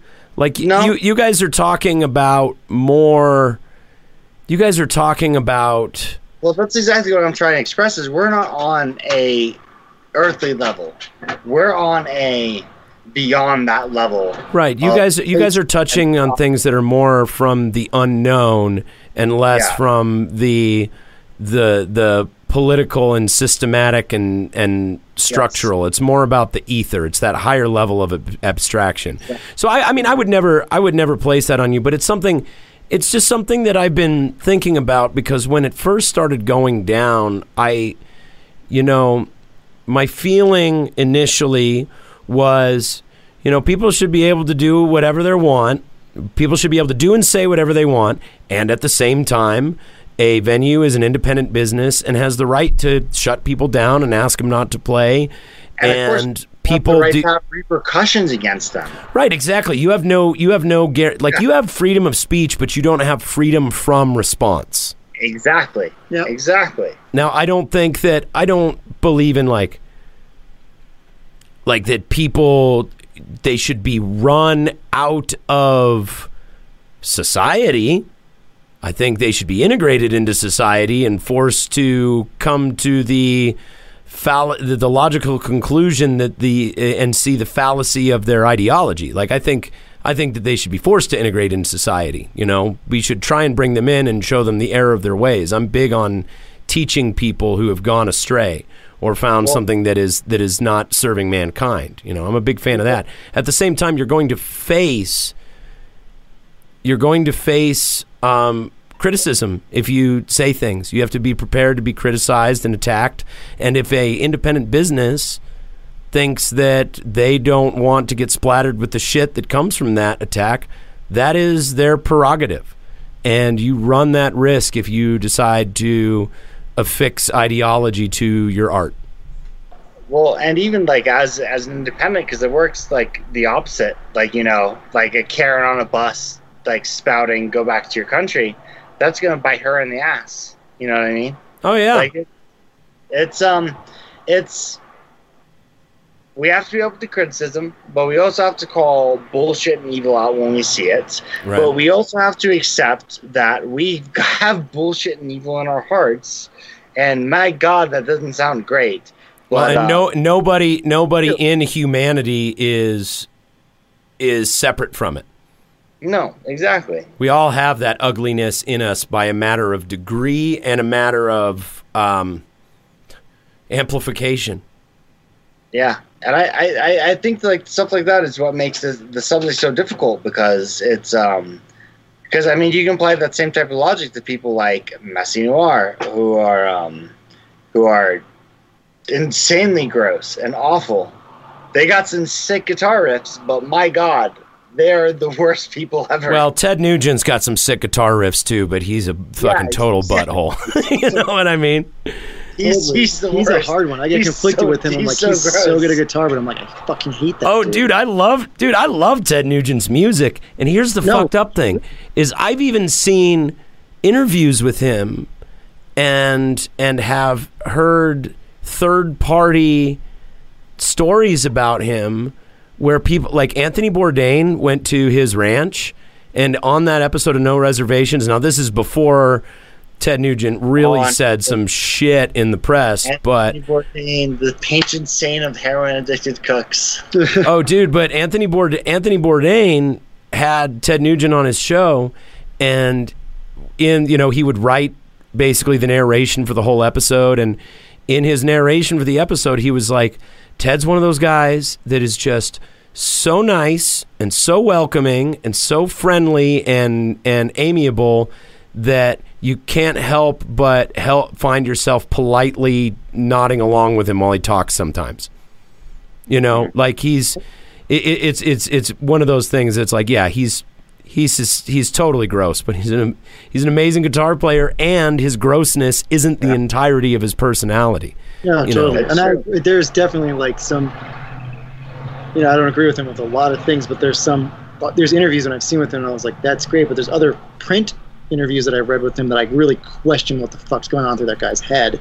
You know, with calling, he like literally categorizing different guitar players and then categorizing the black guitar players different and using like he would call them Negro guitar players as opposed to Well, in all in all fairness, he did come from a different a different know. part of the Yeah, music industry where it was called like when the Amboy Dukes were going.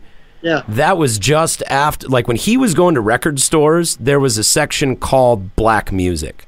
Like yeah and it's crazy to you know it's it's hard i guess that is a hard thing to kind of Reconcile, into. yeah. yeah reconcile you know and but at the same time you can't i can't apologize enough for the incidences where i may have fell ill into those areas and maybe made mistakes but i can't only i can only justify mine you know i can't justify someone else's you know and apologize for my bad character at times you know Well, so I, I I think there's, I think that we need to hold people accountable for the shit that they say and do, and at the same time, I think it would be useful for us to develop in us culturally a process of destigmatizing ignorance and destigmatizing ugliness.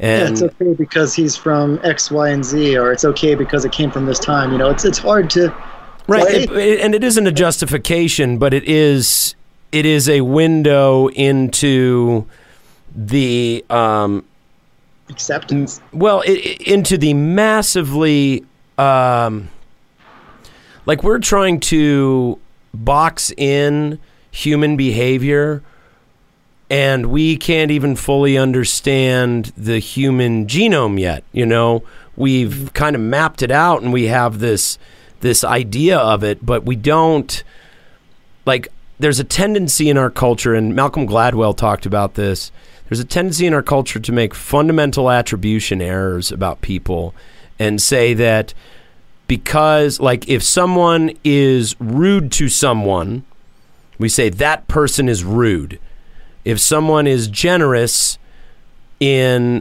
a handful of specific if they if they display generous behavior we say that person is generous Right. you know and that becomes the attribution of them but it doesn't take into account that you can be you can be mean kind rude generous um, annoying uh, opinionated pushy um, sweet lovable like you can be all these different things at the same time and at different points and different you know from moment to moment throughout your day and i don't and I mean, we kind of went off on a tangent here, but like one of the one of the things that I Yeah, that's a good view on that. Though. I've never thought no, of it it that is. way. Yeah. It is.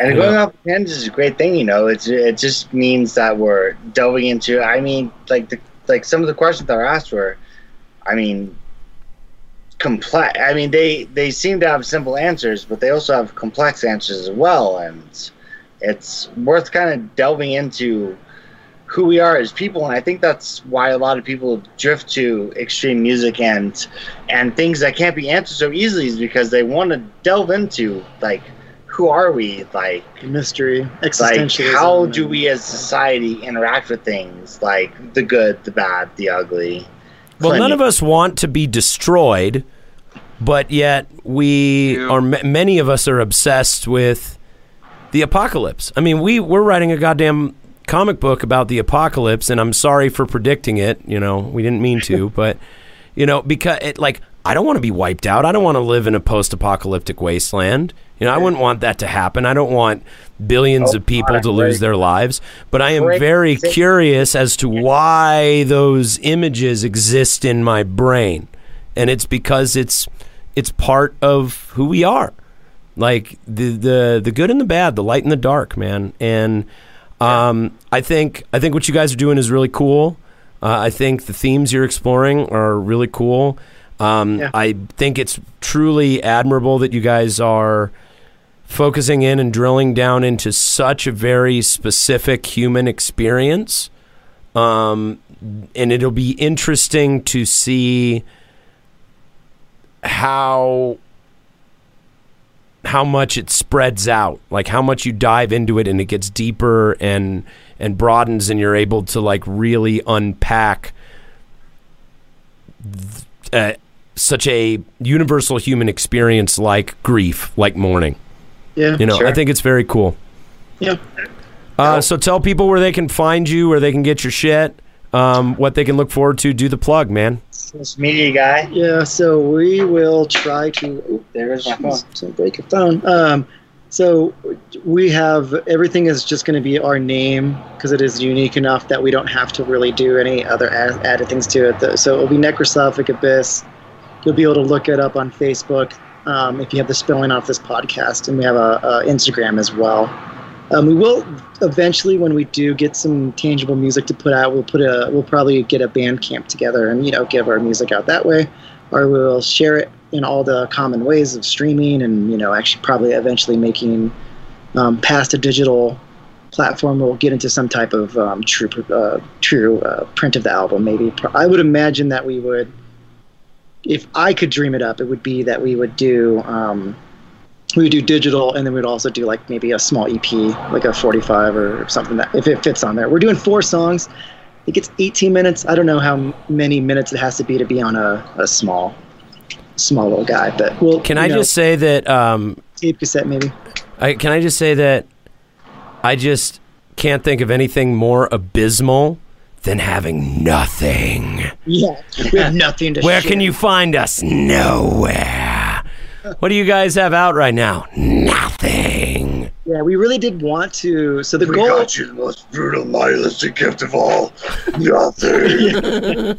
we, we definitely wanted to because we're all older and we've all been in bands and we didn't want to like it's you know it's a terrible 28.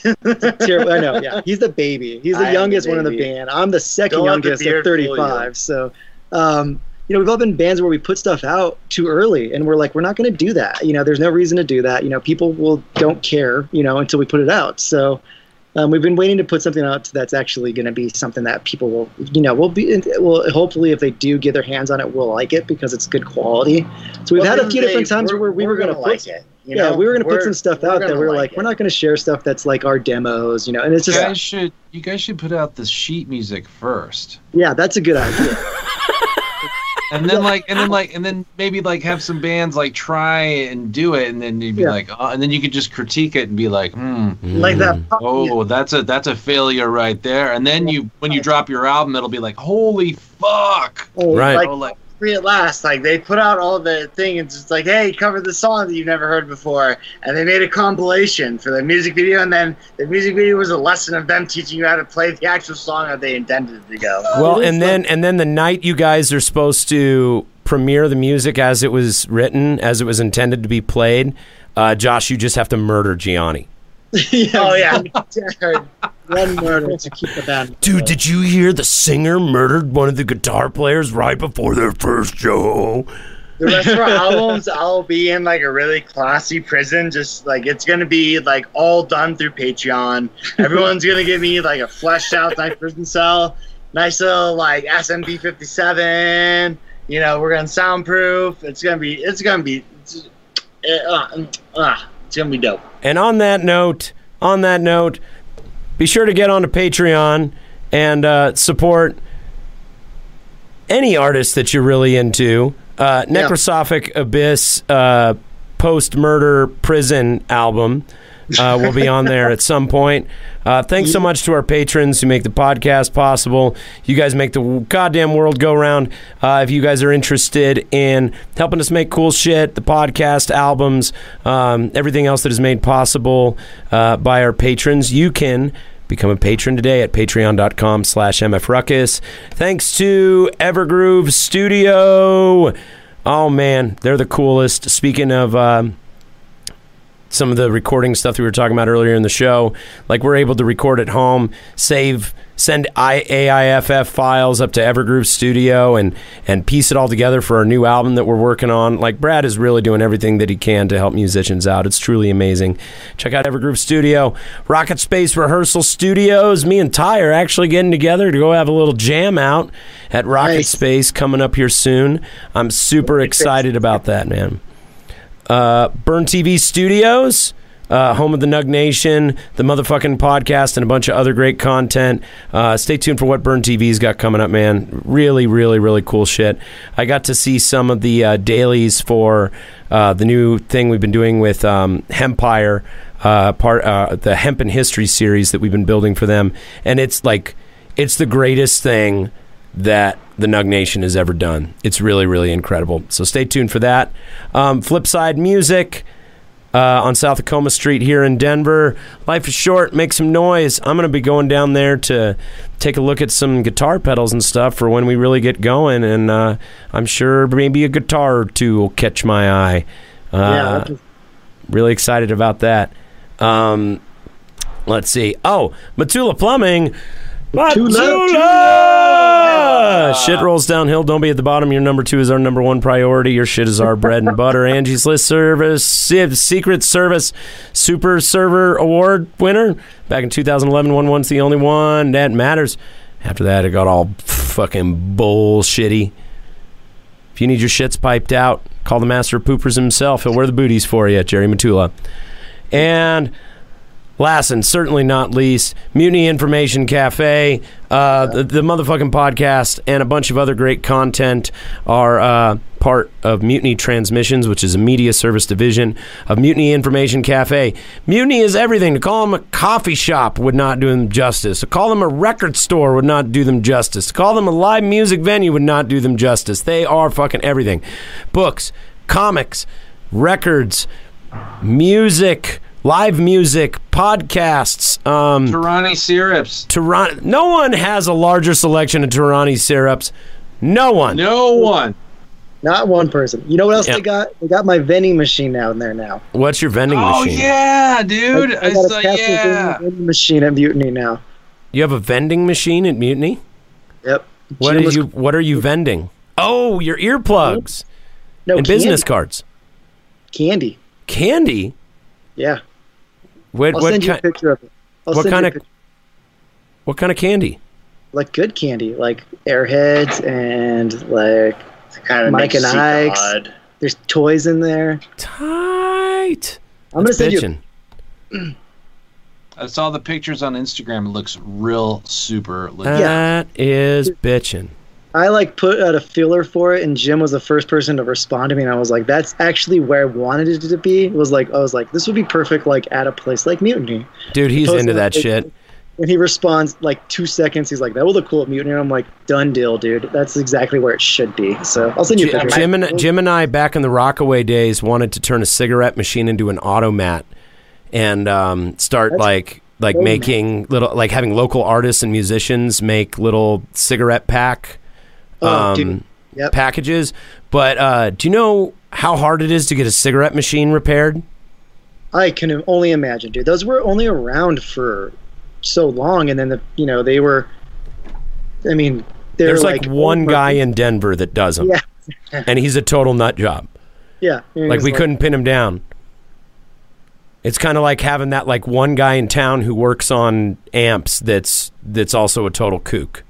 There's a there's a few of those actually, and let's shout them out because there are some good ones. Oh yeah. Electric City is one of my favorites. If you guys are looking for a good one, Gordo, Electric City. And then there's of Oh, course the- Robots Place is Electric City Ro- Robots Place. He Yeah. did a really good job. Actually, he's got a tech out there, but he did a really good job on it, like my amp that I have now. And I haven't had to have the tubes replaced, uh, and it was biased so well. It's lasted longer than anyone have had service it. So I would definitely like if you want to shout out homies, I'm going to shout out Electric City because they are really good at Cool. um, doing amp repairs. Shout out to Electric City. And hey, shout out to Necrosophik Abyss and their forthcoming album. What's the album called, guys? False Fur. Yeah. 2020. Yeah. Apocalypse pending. Well, shit. Yeah. Guys, thanks so much for uh, hanging out with me and Gordo. Gordo, I am just so happy to see your face.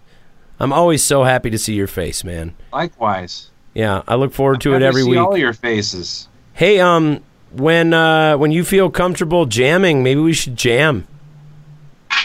Get a jam on. I would love to get a jam on. Gianni, I would Jam love to get a jam on if you're into Whenever you jamming. wanna Some uh, you want to work on some Dio stuff because I know you can handle that. Yeah, I'll do some. You might have to transpose it, but I'm into doing some Dio stuff. Yeah, the any of that kind of classic rock and metal stuff. If you ever need someone to play guitar, don't threaten me with a good time because I will. Oh, definitely- dude, I'm into it. I'm just, I'm just down to, dude. I've been jamming with my 70 year old fucking hippie neighbor, man. Like he's been playing cajon, and I've been playing acoustic guitar for all the kids. That's perfect. Yeah, I'm gonna, I'm gonna stream some tomorrow. I've been kind of silent on, on social media, but I'm gonna stream some of it tomorrow. So keep an eye I out will- for that. You I know, will tell you you, know I what was I, a fan. I was a fan of seeing those videos and those darkened beginnings of the pestilence, dude. I was like, these are Yeah. beautiful. I mean, they were. They were really great arrangements, and you did a really good job. And it was they were sincere. And I the I I had to stop for and and I've mentioned this before on the show. I just had to stop because I I can't I can't do social media, man, right now. Yeah.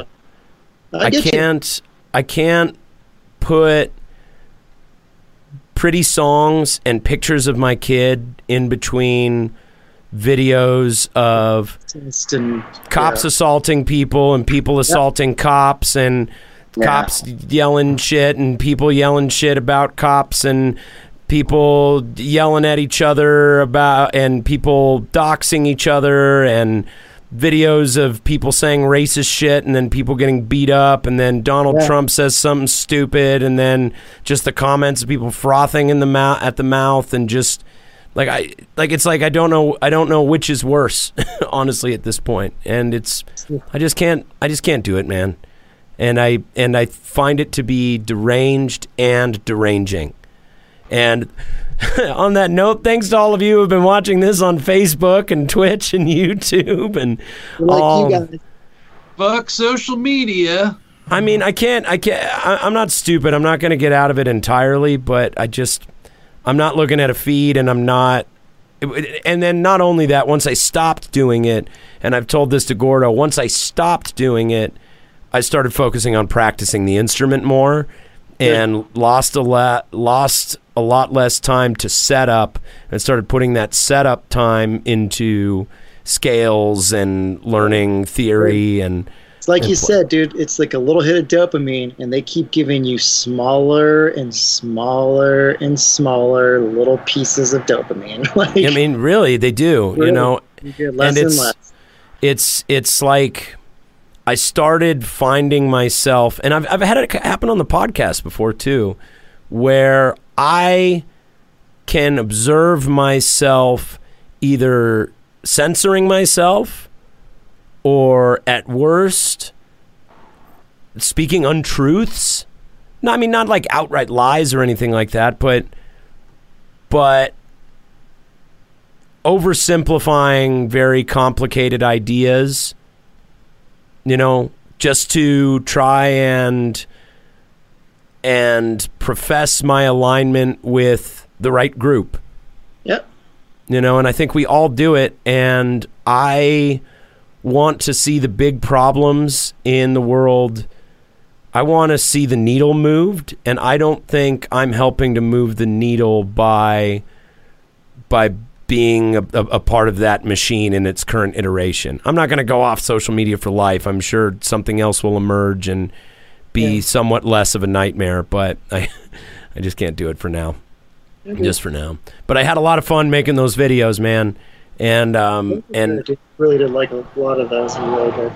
I'm, I'm and I'm going to do some more stuff and and and figure out a way to do it. Maybe I'll do some streams or something like that. And, I mean, I am still playing. For anyone who's been wondering, I am still playing every single day. I just um, I just had I, I had to scale down on producing content because I'm feeling ethically conflicted. Well, it's, you know, that's how I am. I, you know, I put those similar type of guitar videos. I don't sing though, you know, but I put the guitar videos out where I'm playing guitar, and I agree. You know, you put a lot of effort to it, and you know, there's going to be a staple of people that see it. But you know, it's not exactly what it is that I want. You know, it's like it's not like going and playing a performance. It's like I'm putting it on social media for people to just scroll past it and be like, whatever, or just blindly like it, and not even listen to it. You know, so it's it's it's it's a it's a weird thing to do. Well, but, and you it's an addiction to praise. yeah. It's an addiction to dopamine and strokes. And it's like Yeah, I started thinking about, you know, what do I really want? And what I really want is to What do you- make yeah, music with my friends and connect with people. Yeah, exactly. It's like that's more fun than sitting there checking your phone every five seconds and being like, "Did anyone else like it?" you know? Yeah, like- I mean, dude, I'm I'm one by one systematically taking things off my phone and I'm noticing more time open up in my day and I'm noticing more connection and more presence open up in my day. And um yeah, man, I mean, especially with like uh, with a little boy at home, you know, I'm concerned about him growing up in a world like I'm I'm concerned about him getting to a certain age and wanting to be in that space and seeing how damaging it can be. yeah. You know, I, I'm and that's a whole nother can of worms that would be a whole nother podcast. So next time you guys come on, Yeah, we'll come back. we'll have a nice little bitch fest. It'll be great. I'm I'm stoked to be back. This has been a pleasure. Yeah, it's been a real pleasure. It's been a real pleasure meeting and getting to know you, Josh. And uh, I'm really looking forward to it. Yeah. Uh, guests today, Josh and Gianni from Necrosophik Abyss. Really looking forward to seeing you guys on the other side of the pestilence. The motherfucking podcast is recorded at the Nug Nation Studios in Denver, Colorado, and hosted by Aaron Howell, Tony Lee, Logan O'Connor, and occasionally even Ty Blosser of the international power rock combo Motherfucking Ruckus. Our producer in the studio is Gordon Leadfoot. Our producers in Chicago are Gene Skibbins and Adam Zielinski. All music except homie shoutouts and featured artists is written and performed by MF Ruckus and comes from the album The Front Lines of Good Times Volume 1, coming this fall on Rodeo Star Records. Thanks for listening, guys. And remember, if you find this podcast valuable or entertaining and you wish to support MF Ruckus further, you can rate, review, share, subscribe, follow us on any of our social channels Facebook, Instagram, Twitter, and Spotify. If you really want to help us do what we do, you can go to patreon.com slash mfruckus and become a patron at any level. Our patrons get access to exclusive content, early releases, guest list spots, even VIP parties with beer and food, all in exchange for a small monthly contribution. It really does make a difference and allows us to do this podcast, make records, create videos, go on tour, fly Tony back and forth, and all the other stuff we love to do for you guys. Patreon.com slash mfruckus. Check it out. Thanks again, guys.